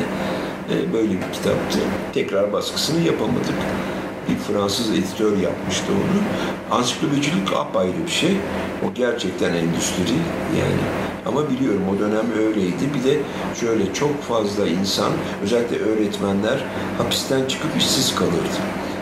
Bütün o pazarlama şirketleri, o taksitli ansiklopedi satışlarında bu arkadaşlara iş verirlerdi. Ya adam köyüne gidiyor, hapisten çıkmış, sadece ona iyilik olsun diye alanlar vardı. Böyle bir endüstri şey kuruldu, pazar kuruldu o zaman ama tabii şimdi bitti, esamesi kalmadı. Biraz da bilgisayarla birlikte, bir de o, o konular var. Çok direktman Tabii dönüşen biçimler. Evet. Peki yayın evlerinin e, kitleyi, kitlenin gündemini yani okuyucunun ve aslında Türkiye toplumunun gündemini e, belirleme ya da yön verme gibi bir e, faktörü var mı sizce? O misyon yayıncıları, misyon yayıncıları tam olarak bunu yapıyorlar zaten. Ee, ama bizim tarzımızda bu yoktu. Böyle bir endişemiz yoktu yani. Biz farklı bakıyorduk biraz. E, bu bize has bir şey ama onu öyle yapanlara da bir şey bir itirazım yok tabii. Herkes aslında görüşünü ya böylelikle yaymalı ve söylemeli. Öyle normali bu. Ee, hiçbir şeye bu niye yayınlanıyor diye bir itiraz bence çok affedersiniz tırnak içinde ilkel bir itiraz yani. Hı hı. Ee, peki biraz böyle yayıncılığın seyrine bakarsanız çünkü hem kitap evi deneyiminiz var hem yayın evi deneyiminiz var sizin e, ve devam eden çok da köklü bir e, yayın evinden bahsediyoruz.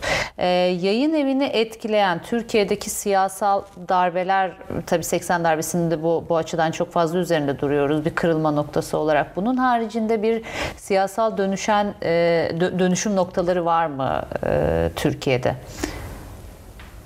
Yayıncılığı dönüştürmüştür mesela işte iyi ya da kötü de olabilir bu. 12 Eylül darbesi üstünde kocaman kötü yazan bir kavram. Fakat e, sonuçları itibariyle bir takım olumlu şeyler de yol açtı. İşte akademiyanın e, yayın hayatına girmesi gibi. Yani çünkü onlar üniversitedeyken o kadar fazla ilgilenemezlerdi. Fakat boşta kalınca şey oldu. İster istemez e, girdiler. Mesela orada şey patlaması oldu. İşte iletişim yayınlarının kuruluşu o dönemdir. Metis yayınlarının kuruluşu o dönemdir.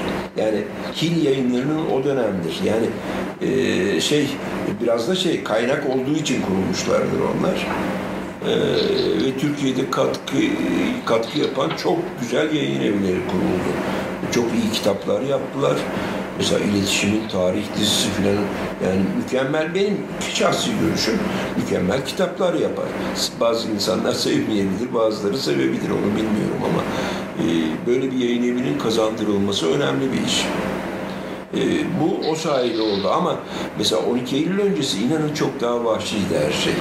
12 Eylül'de öyleydi yaşam şeyi olarak. E, yani şey e, şimdi düşünün bir yanında bir iki az subayla beraber bir komando yüzbaşısı girdi dükkana Zafer'de 35 metrekare. Kim buranın sahibi dedi. Ben kalktım ayağa benim dedim. Sen dedi gizli örgütlere, Marksist örgütlere yardım ediyormuşsun. İstihbaratın geldi bize. Kök söktürürüm sana gözüm üstünde dedi. Gittik kim olduğunu da bilmiyorum. Bir itiraz da edemezsiniz. Çok başka yere gider iş. Yani böyle çok dehşet şeylerle karşılaşıyorduk. Şimdi çok fazla hatırlamıyorum veya anmak da istemiyorum. Mesela komik şeyler de var. Biraz da şey yapayım, bir, bir küçük kaçamak yapayım size. Ee, askeri koğuş Mamak cezaevi, askeri cezaevi. Sabah 6'da kalkma zorunluluğu var. Ee, sabah 6'da şey giriyor, o uzun gardiyan asker. Böyle bir metrelik jopları vardır onların. Ee, daha iyi dövebilmek için. Ee, iki katlı ranzalar. Ranzaların üstündeki demirlere önce o demirlere vuruyor. Böyle sırayla buna vuruyor, buna vuruyor. Sırayla gidiyor koğuşta. Kalkın lan, günaydın lan, kalkın lan, günaydın lan. Biz, ben çok gülüyorum buna tabii. Ondan sonra sonra öğrendim. İç düzükte yazıyormuş. Mahkuma günaydın demek zorundalarmış. Ama bu şekilde yani böyle bir takım şey, mizahi bakarsanız da çok komik şeyler de oluyordu. Ama en korkuncu şeydi. Avluya çıkarıyorsunuz.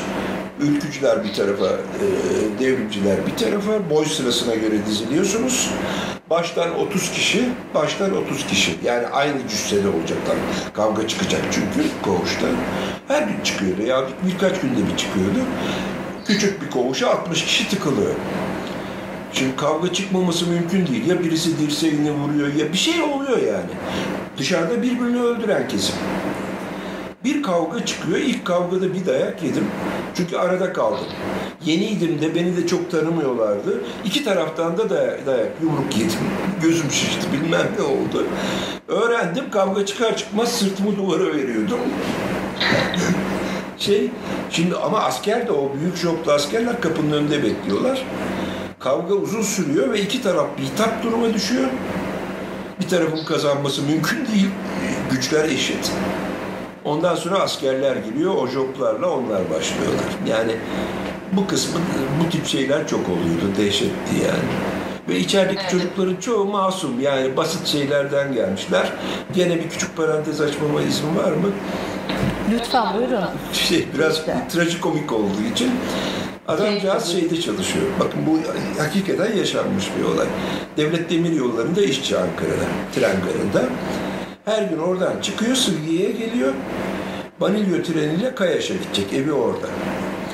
Ee, ve oradaki şeyde bir büfe, büfe var. Büfeden sonra merdiven çıkarak trene yetişiyor. Ee, büfede şey içiyor.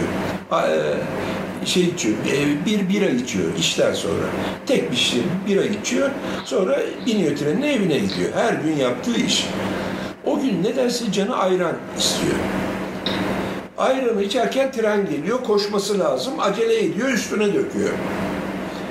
Şimdi şu istasyona çıkan merdivenden koşarak çıkarken bir anda kendimi diyor havada buldum. İki tarafında iki tane jandarma onu kollarından yakalamışlar.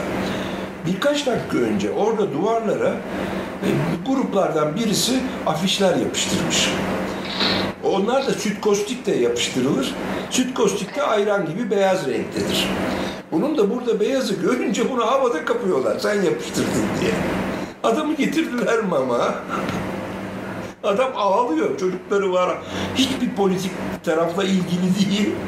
Adam bir hafta ağladı. Ondan sonra 20. gün falan şansına mahkeme çıktı. Yoksa 20 günde imkan yok da tahliye oldu gibi. Böyle çok komik şeyler de oluyordu tabii. Ve tabii içeride bunlara epeyce şahit olmuşsunuz. O neler neler. Peki e, şunu sormak istiyorum. Şimdi İstanbul'da bu çok fazla var. E, tabii siz çok ideolojik ya da misyon yayıncılığı yapmadınız ama sonuç Yok. olarak bir po- politik ortamın içerisindesiniz. Tabii. E, o şehirde yaşıyorsunuz. Tabii. Bu ortamın, bu iklimin e, kokusunu Yani benim alıyorsunuz. kişisel olarak görüşüm belli ama bunu kitap Tabii. evine yansıtmam. O başka. Tabii. Ee, peki böyle Ankara'da sol sağ yayıncılığın yakınlaştığı evreler, dönemler ya da işte kültürel alışverişlerin yapıldığı dönemler, ortamlar var mıydı, oluyor muydu? Ya tabii şimdi mesela bakın ben Zafer Çarşı'daki en radikal dönemde inanın affedersiniz silah taşıdığımız günler bile vardı. O dönem öyleydi çünkü. Bir de çok gençtik. Ee, şey benim bizim kitap evimde Ziya Gökalp'ın Türkçülüğün esasları dururdu. Ve yüzden açık dururdu. Sol kesim, her türlü sol kesim geldiği için beni eleştirirlerdi. Ben de derdim ki sokaklarda sansüre karşı bağırmıyor muyuz hep beraber? Niye sansür ediyorsun? Ama e, şey yok. Mesela Türk İş'in kitabı yoktu ama o başka bir şeydi benim için ama e, Ziya Gökalp başka bir isim. Keza e, şey yine bu Volga Tatarlarından bir adam. Şimdi isimler zaman geçince aklımda kalmıyor. Ciddi Türk tarihi üzerine, İslamiyet üzerine. Ya ben o dükkanda komünist manifesto da satıyordum ama Kur'an da satıyordum. Yanında İncil de satıyordum. Ee, yani e, şey bir takım şeylere dikkat ediyordum. Olması gereken şeylere. Ee, dolayısıyla mesela şey geçenlerde Ötüken geldi. Bize biraz destek oldular yani açıktan e, konsinye kitap verdiler. Ötüken ülkücülerin çok tarihi bir yayın yani. Ama ilişkilerimiz çok çok iyi. Her zaman çalıştık. Ona benzer birçok yer. Bizim Akçay yayın evi mesela. Ben çocuklara dedim ki biz arkayı cam mekan büyüttüm. İlk ver söylediğim şeylerden biri Akçay'a gidin tam çeşidini koyun koyamıyorduk çünkü yerimiz yoktu. Tam çeşitini koyun. Çünkü biliyorum ne tür kitaplar yaptıklarını ve önemli kitaplar çok içinde onların da. Yani e, bu tür yakınlaşmalar hep oldu yani hep vardı. Ama şey değil o ideolojik yapıda olan insanların yakınlaşması hiçbir zaman mümkün değildi. Cezaevinde bile değildi. Yani avluda hava, hava havalandırmaya çıkıyoruz. Hemen şeylere bakarsınız, topuklara. Eğer ayakkabıların topuklarına basılmışsa kavga çıkacak demektir. Çünkü ayakkabı silah olarak kullanılıyor. Vurma aleti. Topuklar basılmış çıkılmışsa kavgaya hazır olacaksınız gibi. Yani böyle şey onların anlaşabilmesi mümkün değil. Ama yayıncılık anlamında dediğim gibi yakın. Yani biz mesela Timaş gene sağ kesimden e, ısrarla biz üç kere patronuyla yemek yedik. E, sohbetler ettik uzun uzun. Benim kitabımı basmak için ısrar ettiler. Analarımı yazayım da bassınlar diye gibi. Yani hiç şey böyle düşmanlaştığımız yer olmadı. Şu oluyor mesela. Dışarıdan birileri bize şey kötü gözle bakıyor. O çok fazla oluyor. Ona, ona bir çare yok. Evet. Peki böyle ilk kurulduğu günden bugüne kadar sürdürmeye ısrarla ısrarla sürdürmeye devam ettiğiniz böyle temel misyonu var mı yayın evinin? Yani şunu biz yaparız ya da şunu biz yapmayız e, gibi. Yani bu kitap muhtevası da olabilir, bir e, teknik bir yayıncılık deneyimi de olabilir. Yani şöyle, e, ben kitapçı olarak başladım. Başlangıçta yayın evi gibi bir planım ve hedefim yok idi. İşte Murat Hanım ve başka birkaç kitap daha denemesini yaptım. Orada kaldı o.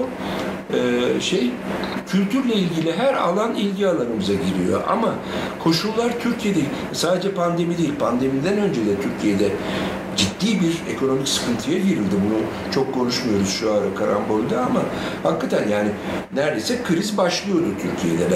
Yani o koşullar vardı. Biz bakın 4 senedir şube kapatıyoruz. Ee, şeyde bakın 4 sene 5 sene önce 128 kişi çalıştırıyorduk. Şu anda 55 kişi çalıştırıyoruz. Eğer 128 kişi devam etseydi batmıştık şimdi. İflas etmiştik. Ve 4 tane şube kapattık.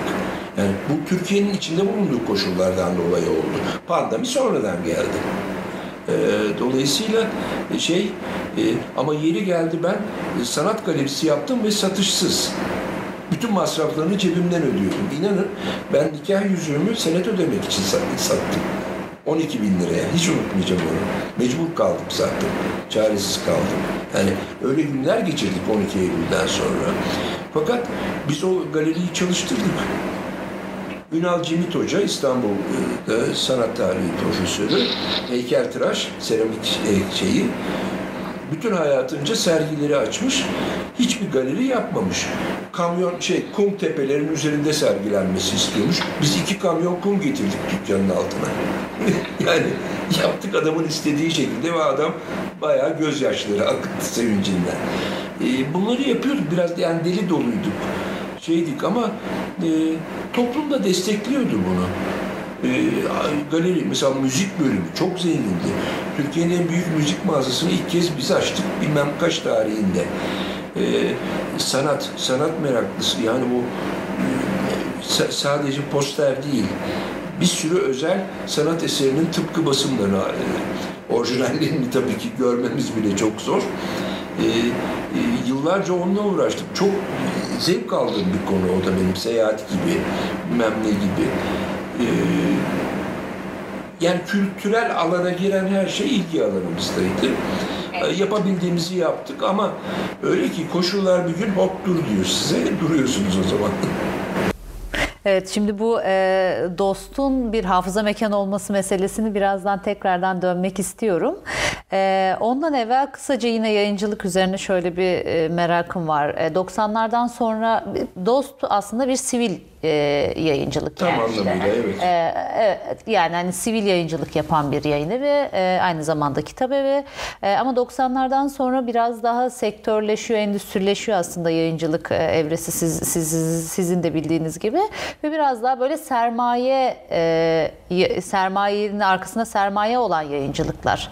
E, işte holding yayıncılıkları, işte banka yayıncılıkları vesaire var. Kitapçılık da öyle. Bunlar, Evet bugün bugün hala aslında gündemi belirleyen e, yayın evleri bir yandan e, ya da işte piyasayı belirleyen yayın evleri hala aynı e, şeylerde aynı isimler denilebilir. Peki yayıncılığın bu sivil alandan patronaj e, alanına sermaye alanına geçişi e, nasıl değerlendiriyorsunuz? Bir dost dost e, sivil bir yayın evinin sahibi olarak. Çok belirleyici bir soru. Çok teşekkür ederim. Çok da önemli bir soru bu. Çünkü birçok şeyi etkileyen durumu siz dile getirdiniz. Ee, tabii e, bir kısaca kitabın bir kısmına bahsedip yayıncılığa geçeyim. Ee, e, tabii zincir mağazacılık e, bize çok kişi söyledi neden yapmıyorsunuz diye. Ben şimdi piyasayı çok iyi incelerim. Yani Amerika'yı da incelerim. E, artık şimdi imkanlar var. Ee, çok fazla kitabı gezmişimdir bütün dünyada. Ee, şey Mesela işte Rusya'dayım, rehberle fuara gittim. Rehberime dedim ki Moskova'nın en büyük kitapçısını bana göster. Götürdü. Bir ada, ironik olarak da eski KGB ile yan yana, dev bina ikisi de. E, fakat aynı yani cephe cephe yerler, arada sokak var. E, beş katlı bir şey, 1 milyon 200 bin çeşit olan akıl almaz bir yer. Fakat Stalin dönemi mimarisinde binalar büyüktür Rusya'da. Stalin gösteriş ve şey sistemin büyüklüğünü vurmak için şeydir tavanlar çok yüksektir. Yani bizdeki normal tavanlardan 2 metre daha yüksektir. Kapılar yüksektir. Her şey büyüktür yani. O dönemin mimarisi taş bir bina fakat tavana kadar e, kitap rafı koymuşlar. Bizde insan elinin değmediği yere kitap konmaz. Kuraldır o. Yani insanların elinin orta orta boyulara göre ölçeriz. Ona göre yapılır raflar. Üstteki raflar öne çıkmıştır rahat kitap alınsın diye. Şaşırdım. Merdivenler koymuşlar büyük lastik tabanlıklar yapmışlar. İnsanlar merdivenlerin tepesinde kitap seçiyorlar. Yani aklım almadı. Bizde çünkü eğilmez bile okuyucu. Biz bir Türkler biraz konformistiz. Eğilip almaz. Biz onun için ön çıkıntı yaparız. Yani gittiğim her yerde bir şey görürüm. Fakat zincir mağazacılık bir bu özelliği kaybediyor. Hepsi aynı mimari, aynı düzen. Bir de ister istemez tamam onlarda daha çok hemen hemen sadece ticari amaçla kurulduğu için e, sadece satış yapabilecekleri, kar yapabilecekleri seçimler yapıyorlar. Yani bizdeki kadar detaylı çeşit koymuyorlar. E, çünkü onların şeyleri, bakışları farklı. E, bu sefer butik kitapçılık Türkiye'de hiç gelişmedi. Özellikle Fransa'da, İngiltere'de çok gelişmiştir. E, fakat bizde maalesef o döneme bir türlü geçilemedi. E, butik kitapçılık bir yana normal kitap evlerini de öldürdüler birçok yerde. Ee, burada yayıncıların da çok kabahati var. Benim kendilerine de açık söylediğim bir şey. Kitap fuarları bizde bir panayır gibi oldu. Ee, yani hemen bir gün açılıyor, indirim levhaları asılıp satış başlıyor. Fuar o değildir ki. Ben beş ülkede fuara gittim. Ee, halka kapalıdır davetiyeniz olması lazım içeriye girebilmeniz için. Yani sadece son iki gün yıpranmış kitapları satarlar ucuza. Halka açıktır. Ee, onlar kitap evlerini vurdu. Şimdi kendi aralarındaki toplantılarda yayıncılar hep bu konuyu konuşuyorlar. Hep biz kabahatliyiz, biz bu hale getirdik diye. Şu anda zincir mağazalarda zor durumda. Ee, çünkü şey çok ciddi maliyetler başladı ama satışlar ve karlılıklar o oranda değil. Yani zincir mağazalar bir yandan hizmet yaptılar. Mesela hiç kitap gitmeyen şehirlere kitap götürüyorlar. Bu bir hizmettir. Ama bir yandan da niteliği iyice düşürüyorlar. Ee, iki, iki tane şeyi var. Yani iki yanı var. Olumlu ve olumsuz. Ee, yayın evde e, çok büyük sermaye isteyen bir iş gerçekten. Bizim kendi satış gücümüzde olduğu için kitap evleri ve işte diğer dağıtımlara verip yerine kitap alarak tahsilat problemlerini aşmak gibi o avantajımızla yürüttük. Yoksa çok büyük bir sermayemiz yok. Ee, şey e, ama her zaman büyük sermaye Türkiye'deki yayıncılığa baktığımda hayırlı iş yapmıştır. Yani mesela bankaların girmesine çok kızan yayıncılar vardı. Ben aksini savunuyordum ve ben şu anda haklı çıktığımı düşünüyorum. Çünkü e, yayın e, yapan bankalar çok güzel yayınlar yaptılar, çok güzel kitaplar. Şimdi İbni Batuta mesela şey, e, Arap seyyah ve tüccar. E, ben Maldiv adalarına dört kere gittim. Deniz merakım var, Hint okyanusunda. Küçücük adalar grubudur orası. Ee, ilk defa Maldivleri de keşfeden adamdır İbni Batu'da.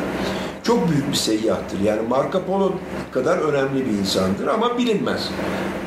Ee, şeyden Somali'den başlamıştır. Büyük Sahra'yı geçmiştir. Düşünün bundan 800 sene önce. Ee, Büyük Sahra çölünü geçmeyi kimse yapamamıştır ama bu adam yapmıştır. Öyle bir seyyah. Ben o adamın anılarını basmak istedim. Orijinaline bir baktık. Kocaman iki cilt, büyük boy. Mümkün değil bizim yapmamız. Çok istiyordum. Ee, şey, neyse kalktı yapı kredi yayınları yaptı işte. Çünkü imkanı var. Biz yapamazdık, onlar yaptı. Yani bayağı bir hizmet yaptılar banka yayın evleri ve büyük kuruluşlar. Olumlu. Yayın, yayın bölümünde olumlu. Ama kitap bölümünde biraz zararları oldu. Peki e, butik yayıncılık gelişmedi dediniz. Butik Türkiye'de. kitapçılık. Bu, bu butik kitapçılık dediniz. Bunun tam olarak sebebi nedir? Ya henüz oraya gelmedi ne farkı Türkiye. var yani mesela? Türkiye'nin o kültürel seviyesi oraya gelmedi. Çünkü bu her yerde yok zaten. Fransa'da var. Şeyde var. İngiltere'de var. İngiltere'de özellikle o Covent Garden Londra'da. Ya mesela ben gezi meraklısıyım. Gezi kitapları satan 150 metrekarelik iki kat 300 metrekare bir kitap evi. Sadece gezi kitabı satıyor. Sadece girişte sola şey koymuşlar, gezi edebiyatı koymuşlar. Onun dışında harita ve gezi rehberi. Yani inanılmaz bir şey benim için. 300 metrekare. Sadece sanat kitabı satıyor. Paris'te Saint Germain Caddesi'nde bir şey var. Sadece çizgi roman satıyor. Yani bir girdim biz kortoları basmak istiyorduk. Kortolara da girişte para, pano yapmışlar. Onu görür görmez basmaya karar verdim. Çünkü önemini vurguluyor aynı zamanda e, gibi. E, ama bizde hiç olmadı bu. Yani bu tür dükkanlar oluşmadı. O kadar büyümedi yani piyasa o kadar büyümedi. E, şeyde de yok yani gidin e, ne bileyim Avusturya'da da bulamazsınız kolay kolay. Sadece şeydir denizci kitapları olur her yerde meraklılardır. Bir de e, antika kitapları olur. E, onun dışında butik yayıncılık sadece çok kültürel şeyi çok yüksek olan ülkelerde. Evet. Peki e, şimdi Dost aynı zamanda bir hafıza mekanda. E, Bununla ilgili çok fazla şey de anlatılır. Benim de çok ufak Ankara'da yaşamıyorum, İstanbul'da yaşıyorum ama benim de bununla ilgili deneyimlerim var. Mesela bir Dost kartım var benim. E, Dost'ta bir Evet bir de e, kara kitap e, meselesi var diye biliyorum ben anlatılan bir efsane insanların yazdırdıkları kitap alıp yazdırdıkları Kara- e, kara bir kitap. Bu, defter. kara defter evet bu bu anekdotu bir anlatabilir misiniz? Mesela bu Dost tabii- bu anlamda neler yaptı? Zafer'de Hafıza başladı. Tabii o zaman ne banka ne kredi kartı ne hiçbir şey yok. Zafer çarşısında başladık. Çok fazla ihtiyacı olan insan oluyor. Hatta şeydir, mesela hırsızlık olur o zaman fakat kitap hırsızlığı mubahtır diye bir söz vardır. Fakat şey ihtiyacı olan insanlar, öğrenciler kitap çalar. Belli ki okumak için alıyor. İnanın çok fazla sayıda insana ben o kitapları paketleyip hediye etmişimdir çıkarken. Yani ücret almaksızın. Kredi bir şey. Siz işte Büşra Hanım'sınız, geliyorsunuz, e, söylüyorsunuz ki ben e, şu anda imkanım yok ama bu kitabı almak durumundayım. E, borç yazabilir misiniz? Ben size bu aynı bakkalların olduğu siyah kaplı defter açarım. B harfine Büşra Hanım yazıyor. Soyadınızı bile sormam. Onun sonra işte 18 lira yazarım. Ne zaman isterseniz gelip ödersiniz ya da ödemezsiniz. Aynen böyleydi. Yıllarca sürdü. Sonra konu sokağa gidince de sürdü. Nerede ki sonra banka kredi kartları çıktı. O zaman bir ara 120 bin kişiydi şeydeki konu sokakta şey olan. E, ya, şey olan. Sonra barkod falan çıkınca biz kart bastırdık işte sizin kartınızı. E, ve şey bilgisayara geçtik olayı. Ama onun öncesi kara kaplı defterdir evet. Bir e, şey vardır. Siz de bu bir söyleşinizde de anlatıyorsunuz zaten. Dostun önünde buluşmak. İşte dostun önünde e, fotoğrafa birkaç saniye baktığınızda mutlaka bir arkadaşınızla buluşuyorsunuz diye bir esprisi vardır dostun. Evet. Bu anlamda mesela bu anlamda nasıl bir işlev görüyor dost? E, hem dönüşümünü birazcık belki geriye dönüp geri, geriye dönükten bugüne kadar bir dönüşümünü anlatabilirsiniz belki bize ve bugün e, hala o işlevini nasıl sürdürüyor? Ya şöyle e, şeye inanmanızı isterim. En küçük bir dahlimiz yok o olayda bizim. Yani zaten yapılabilecek bir şey de yok. O kendiliğinden toplumsal bir şey yapı olarak oluşmuş bir durum. Dost sanat ortamı haline dönüştürünce Konur Sokağı'ndaki alt katta galeriyi açtık. Biz orada sanat pazarları yapıyorduk ayda iki gün. Herkes kendi yaptı. Sadece el ürünleri katılabiliyordu. Yani şey fabrikasyon hiçbir şey almıyorduk. Herkes evinde mesela bebek yapıyor, onu gelip orada satıyordu masa kiralayıp. Ayda iki kez cumartesileri onu yapıyorduk. Dost sanat ortamı oluşunca e, önde buluşmalar başladı ama tamamıyla kendiliğinden. Bir gün burası benim evimin çatı katı. Buradayım, çalışıyorum. E, şöyle bir kafamı kaldırdım televizyona. E, bizim şu anki Karanfil Sokak'taki merkez şube ne şeyi e, dost diye yazısı çıktı ekranda. Şaşırdım birdenbire baktım. Ankara'da bir kısa film yarışması yapılıyor her sene. kısa film yarışmasında birinci almış film. Birinci olmuş bu film. Dostun önünde buluşmak teması. Nasıl hoşuma gitti seyrettim tabii. Çok hoşuma gitti. Bu gerçekten ve şu anda biz dostun dışındaki bir bahçe duvarının tamamına yaklaşık 40-50 kişinin oturabileceği kadar uzun banko yaptırdık. Çünkü çok insan ayakta. çok fazla kalabalık da oluyor. O banko rahatlattı orayı. E sizin dediğiniz gibi işte muhakkak bir arkadaşınızı görürsünüz gibi. Fakat inanın sadece kendiliğinden oluşmuş bir şey. Bizim de bu çok hoşumuza gidiyor. Eskiden Dost'ta kitap okunurdu. O adetti. Hatta alt katta galeride minderler vardı. Onlara oturulurdu. Şimdi tabii mümkün değil o kalabalıkta artık. Ee, yani biz de endüstrileştik bir anlamda. Ee, şey, e, şimdi kitap okunur. Ee, o kitap, biz hiç itiraz etmeyiz. Hoşumuza gider bu. Ondan sonra şey, e, okuduğu yere küçük bir kağıt parçası koyar, kitabı da en alta koyar satılmasın diye. Çünkü birkaç gün sonra gelip devam edecek. Bir gün arkadaşlar getirdiler, iki yerinde ayrı kağıt vardı. İki kişi okuyor aynı Şimdi şey, e, tekrar şeye dönersek, ya hakikaten büyük sermayenin yayıncı, ya ben mesela Tyler French diye bir grup var İngiltere'de. 65 bin çeşit kitap basmışlar. Bir Vietnam tarihlerini gördüm ben onların. Şu boy, ciltli, altı cilt Büşra Hanım. Sadece Vietnam Savaşı. Altı cilt. O, ama çok büyük vakıflar var arkalarında. Ee, çok büyük işte o lordlar var, bilmem neler var, burjuva kısmı var. Finanse ediyorlar yoksa mümkün değil. Ee, şimdi Türkiye'de o tür yayın evleri yok ama gene de bu büyük sermaye bak şey üniversitelerin girmesi, bankaların girmesi ve benzeri kuruluşların yayıncılık için çok faydalı. Buna kesin şeyiz yani ama kitap evinde hem faydalı yönleri var hem de zararlı yönleri. Bir şeyde ayakta kalmak gerçekten çok zor.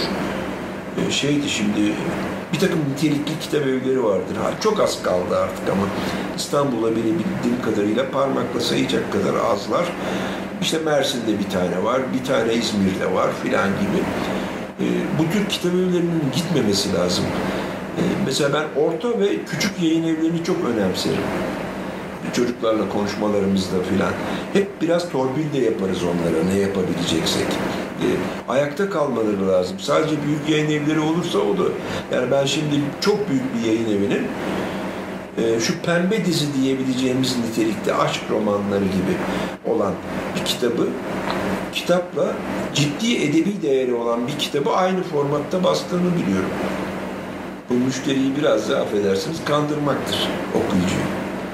Yani çünkü bu kitap o, o formatta olan yani ikisi yan yana olamaz o kitapların. Basmana itiraz etmiyorum ama aynı formatta nasıl yapıyorsun? Aynı kapak dizaynıyla. İşte bu tür şeylerde işin şeyini bozuyor, niteliğini bozuyor. Evet. E, Dost'un e, başucu kitapları diye bir bölümü var. Bu aslında çoğu yayın evinde, şey kitap evinde bulunuyor işte. ilk çıkanlar vesaire. E, Dost'ta da bu erken dönemden itibaren var diye hatırlıyorum ben de. E, bu başucu kitaplarını nasıl belirliyor? Şimdi bizde üç klasman Kim belirliyor? var. Bir yeni kitaplar her yerde olduğu kadar. O büyük bir bölüm çünkü çok fazla kitap çıkıyor. Bir ayın kitapları diyoruz. Onun daha çıplak ismi e, çok satanlar gibi. Biz biraz hoşumuza gitmiyor o kelime. Onun için ayın kitapları diyoruz. Oraya bir bölüm var. Bunlar hep ihtiyaçlardan doğan şeyler yalnız. Bir de başucu kitapları. Şimdi başucu kitaplarının özelliği şu. Klasikler yani Küçük Prens orada olacak. Erasmus olacak. Moby Dick olacak. İşte Ahmet Arif olacak şiirde e, vesaire yani hiç vazgeçilemeyecek kitapları koyarız oralara da. E, bu biraz daha geride durur. E, onu seçen arkadaş da hakikaten kitap evinin genel sorumlusu olan arkadaş. Yani o oraya kitap seçebilecek yetkinlikte olan bir arkadaş. E, Dolayısıyla orada büyük bir hata olmuyor. Belki eksiklerimiz var. İşte pandemi biterse ben şu anda inemiyorum aşağıya inip bir ara sıra çek etmekte fayda var. Ee, Peki bugüne kadar kaç kitap bastı Dost? Var mı bu sorunun cevabı? Şöyle yaklaşık bir şey söyleyeceğim. Ee, 1700 gibi. Ama şu anda gerçekte olan kitap sayısı 800. Ee, peki mesela sizin masanıza geldi bu kitabı basmaya karar vereceksiniz. İşte yayıncılık süreç yayın süreçlerinden geçiyor. Ee, ya bu kitap çok basmaz ama şey çok satmaz e, ama işte belli oranda bir okuyucusu kitlesi olur diye bastığınız e, ama daha sonra çok sat çok satan çok da gündem olan kitaplar var mı? Söylediğinizin tersi olanlar çok. yani şey Gen- genelde o anlamda mı oluyor? Evet, tabii, o, oradan tabii, mı oluyor? biraz da şimdi sanat meraklım olduğu için çok güzel bir kitap geldi.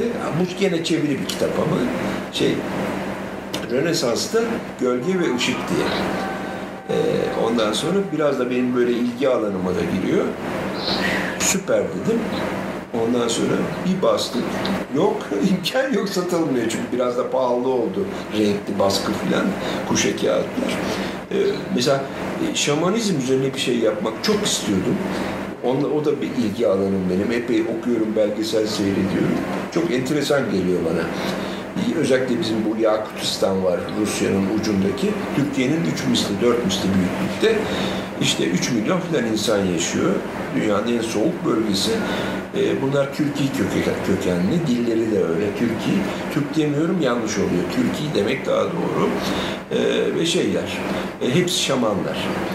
Ondan sonra yaşam şekilleri bilen çok enteresan. Özellikle hala ormanlarda yaşayan yaşlılar var. Bir türlü şehirlere adapte olamıyorlar. Sovyetler onlara şey yapmıştı Rusya. E, e, alüminyum çatılı evler, kış ortamı ve gaz takmıştı evlere. Yani yaşanabilir hale getirmişti. Çadırda ormanda yaşıyorlar hala. Bir kısmı, hepsi değil. Neyse bir kitap bulduk ama basılacak gibi değil. Çok inanılmaz güzel fakat çok pahalı. Fotoğraf başına bilmem kaç dolar fiyat istiyorlar falan baktık olmaz. Vazgeçiyorsunuz. Konu olarak onun için ben bazen şey yapıyorum. Artık iki kızım da karışıyor. Onlar da epey kitaba meraklı. Birlikte karar, birkaç arkadaşla birlikte birlikte karar veriyoruz. Ben bazen uçuyorum çünkü beni frenliyorlar onlar. Ee, e, tabii tek şeyimiz bizim satış değil ama satışı da çok istiyoruz çünkü ayakta bu şekilde durabilirsiniz. Ee, ama şey, sizin söylediğinizin tersi çok olmuştur. Bu, bu kitap iyi satabilir deyip de satamadığı daha çok kitapla karşılaştık biz. Evet, Rönesans'ta kitabın e, sıkı okuyucularından biriyim bu arada. Evet anladım. Çok, çok kıymet verdiğim bir kitap. Yani şey Ee, işte yani ilgi şimdi şey de düşünüyorsunuz yayıncısınız. Kitap, kitap tamam yani kitabın kalite anlamında bir şey yok, endişemiz yok. Fakat Türkiye'de kaç kişi okur, niçin okur? e, tabii. İlgili, ilgili bir kitlesi muhakkak vardır. Ee, peki şunu soracağım. Dost çok şey yapmış. Ee, bunu da gördük, siz de anlattınız. Peki Dost başka neler yapabilirdi, ee, neler yapamadı? Ee, bununla ilgili var mı söyleyebileceğiniz şeyler? Daha ne yapabilirdi ya da? Ya Türkiye koşullarında e, e, şey ya şöyle bir şeyi niye yapmadık, niye yapabilirdik filan gibi duyguları bana yaşatacak hiçbir şey yok şu anda. Yani çünkü Türkiye koşulu mesela galeri yaptık. Galerimiz açtığımız ser, sergiler çok ilginçti. Ticari sergiler değildi. Ee, çok ilginçti. Ama şimdi onun da bir sınırı olur gidiyorsunuz. Öbür türlü hani bildiğimiz profesyonel ticari e, galericilik hiç bize göre değil. Onun satışı için onların koleksiyonerlerini bulacaksınız falan. O bambaşka bir şey. Bizi aşan bir durum. Ee, ama o yaptığımız sanat ortamı dediğimiz o sanat galerisi çok kaliteliydi. İşlev açısından, içerik açısından. Ee, işte müzikte yaptık ama müzik maalesef bitti. İnternet bitirdi onu. Ee, tamamıyla sıfırlandı aşağı yukarı. Bir ara çok kaliteli video klip yaptık. Bandrolün olmadığı dönem. Yani her şeyi bulabiliyorduk o zaman. Ama bandrol gelip de endüstrinin içine geçince sınırlandığımız için kapatıldı sonra. Ee, kitapçılık işte böyle yani e, düşünün işte şube kapatıyoruz dedim yani 4 senedir 5 senedir şube kapatıyoruz. Ee, çünkü şey Türkiye'de ekonomi çok kötüye gidiyor. bilmiyorum ne olacak. Şimdi şey koyduk, onu yapmıyorduk, biz inatla yapmıyorduk. Ee, internet satışı. Ee, fakat şu anda sadece o piyasa var. Ee, ve mecburen hazırlıyoruz. Şimdi yakında başlayacağız. Çünkü şeyiz, başka, başka türlü ayakta kalmakta zorlanacağımızı görmeye başladık. Sitede de uyarı vardır aslında değil mi? E, bu dostun kendi sitesinde de internet satışımız yoktur diye bir uyarı vardır. Tabii tabii ee, tabii ama e, hayat işte dayatıyor bir noktada. Bizim şeyimiz ayakta kalmak yani öyle çok paralar kazan. Hiç öyle bir zaman öyle beklentilerimiz olmadı. Dönem dönem fena olmadı kazançlar ama e, şimdi şey bu gidişat uzayacak çünkü bu pandemi e, süreci ve etkileri uzayacak yaşam şekline etkileri de e, söz konusu. Artık insanlar evinden alışveriş etmeye alıştılar. E, her şey geçse bile bir kısmı buna devam edecektir. E, bir de bizim okuyucu kesimimiz en eğitimli, en akıllı, en yani şey uyanık kesim e, kendini çok çabuk kapatıyor pandemiye karşı. Şimdi Ankara'da şu anda onu yaşıyoruz. Çünkü çok çoğaldı. Dünkü Sağlık Bakanı'nın şeyinde söylemiş İstanbul'un iki katına çıktı Ankara diye. Ee, biz hiç yerimizden kıpırdamıyoruz. Onun için sizi de yorduk bu kadar. Ee, çünkü hiç yani şey bile bizde bir şoför arkadaş var. Market alışverişi yapar. Ön kapının önüne konulur. Hepsini eşim siliyor şeyle ve ikişer üçer gün bekleterek ondan sonra eve sokuyoruz. Ama böyle bir yaşam içinde orası Kitabevi Kızılay dolmuşa binip, metroya binip oraya gitmesi lazım insanların. Yani mecburuz. Peki e, Erdal Bey, geriye dönük baktığınızda DOST, e, yani bu sona yaklaşan bir soru olacak tabii ki. DOST, Türkiye yayıncılık e, hafızasında, yayıncılık damarında nasıl bir yer edindi bugüne kadar? bunu özelleştirel olarak da ifade edebilirsiniz. bunu gayet de yayıncılık içerisindeki konumu anlamında da ifade edebilirseniz çok seviniriz. Burada bir öz eleştiri de koyacağım. Deminki laf belki o buraya bağlanmalıydı. Şöyle hani neler yapmak isterdiniz gibi e, yapamadığınız şeyler var mı gibi. E, yayın evi çok güzel kitaplar bastı gerçekten öyle. Burada mütevazı değilim e, tırnak içinde söylüyorum. Ama e, şeyde bir, belli bir sistematik içinde yapma, yapamadık bunu. Bizim her zaman biraz da Türklerin de genel karakteri organizasyon işleri çok beceremiyoruz. Yani yayın evinin daha sistematik yapması lazım e, bunları. Mesela kültür tarihini çok güzel yaptık, inanılmaz kalite kitaplar pat diye kestik. Olmaz işte, beslemeniz lazım. Yani bu tür eleştirilerim var. Daha iyi yayıncılık yapabilecekken biraz daha dağınık yaptık. Ee, ama Cevat Çapan Hoca bir ödül töreni vardı Bilgi Üniversitesi'nde. Güzel bir söz söylemişti benim çok hoşuma giden. Ya dedi çok iyi işler yapıyorsunuz, e, tanışıyoruz eşiyle de sinema yazarında e, Sümbü Hanım. Şey dedi, e, Türkiye'de entelektüel olmanın e, şeylerinden birisisiniz yani geçitlerinden birisiniz. Sizi okumadan entelektüel olmak kolay değil yani dostluk kitaplarını. Çok onore etmişti beni sağ olsun. Ee, bunu başarmak benim için müthiş bir tatmin. Yani e, ama tabii belli fedakarlıklar da istemiyor değil. E, ama e, şey çok daha iyi şeyler fakat şu anda Türkiye'nin durumu inanın her şeyi kesiyor, her şeyi durduruyor. Yani şu anda ileriye dönelik tek bir plan yapamıyoruz. Yani mesela bir kitap bulduk artık o kadar etkilendi ki kızım bana da anlattı okuyup İngilizcesini. İşte iki Macar kardeş fakat henüz çocuk veya Blue çağındayken e, Almanlar onları Auschwitz e, kampına atıyorlar. Çok uzun yıllar orada kalıyorlar e, ve bütün oradaki şeylere tanık oluyorlar. Tesadüfen canlı kurtuluyorlar ve şey gerçek anıları. E, bunu basacağız şimdi. Bu bastık da çıkacak şu anda piyasaya gibi. Ama ya biz eskiden çok fazla plan yapardık. Şimdi yapamıyoruz. E, neler olacak bilmiyoruz. Yani şey işte Timaş yayınları şey demişti. Türkiye'de şehirleşme başladı bana patronuyla yemek yemiştik. 7-8 sene önce. E, şey demişti. e, Şehirleşme hızlanacak yeni bir takım yerel yönetim yasaları falan çıkmıştı. E, tam zincir mağaza açma zamanı Erdal Bey düşünmüyor musunuz? dedi. Ben de şey dedim, çok şaşırmışlar. Şimdi ismini unuttum beyefendinin. Biz dedim küçülmeyi planlamaya başladık dedim. Niye dedi? Çok şaşırdı. O tam aksi bir havadaydı. Niye dedi? Şey dedim yani özellikle işte o zaman Suriye olayları falan başlamıştı. Onu ben kişisel olarak politik anlamda yanlış bulurum. Ee, o zaman da ona onu söylemiştim zaten ve bu Türkiye'ye engel olacak şekilde dönüşecektir zaman içinde. Çünkü ben Suriye'yi iyi biliyorum, Libya'yı iyi biliyorum.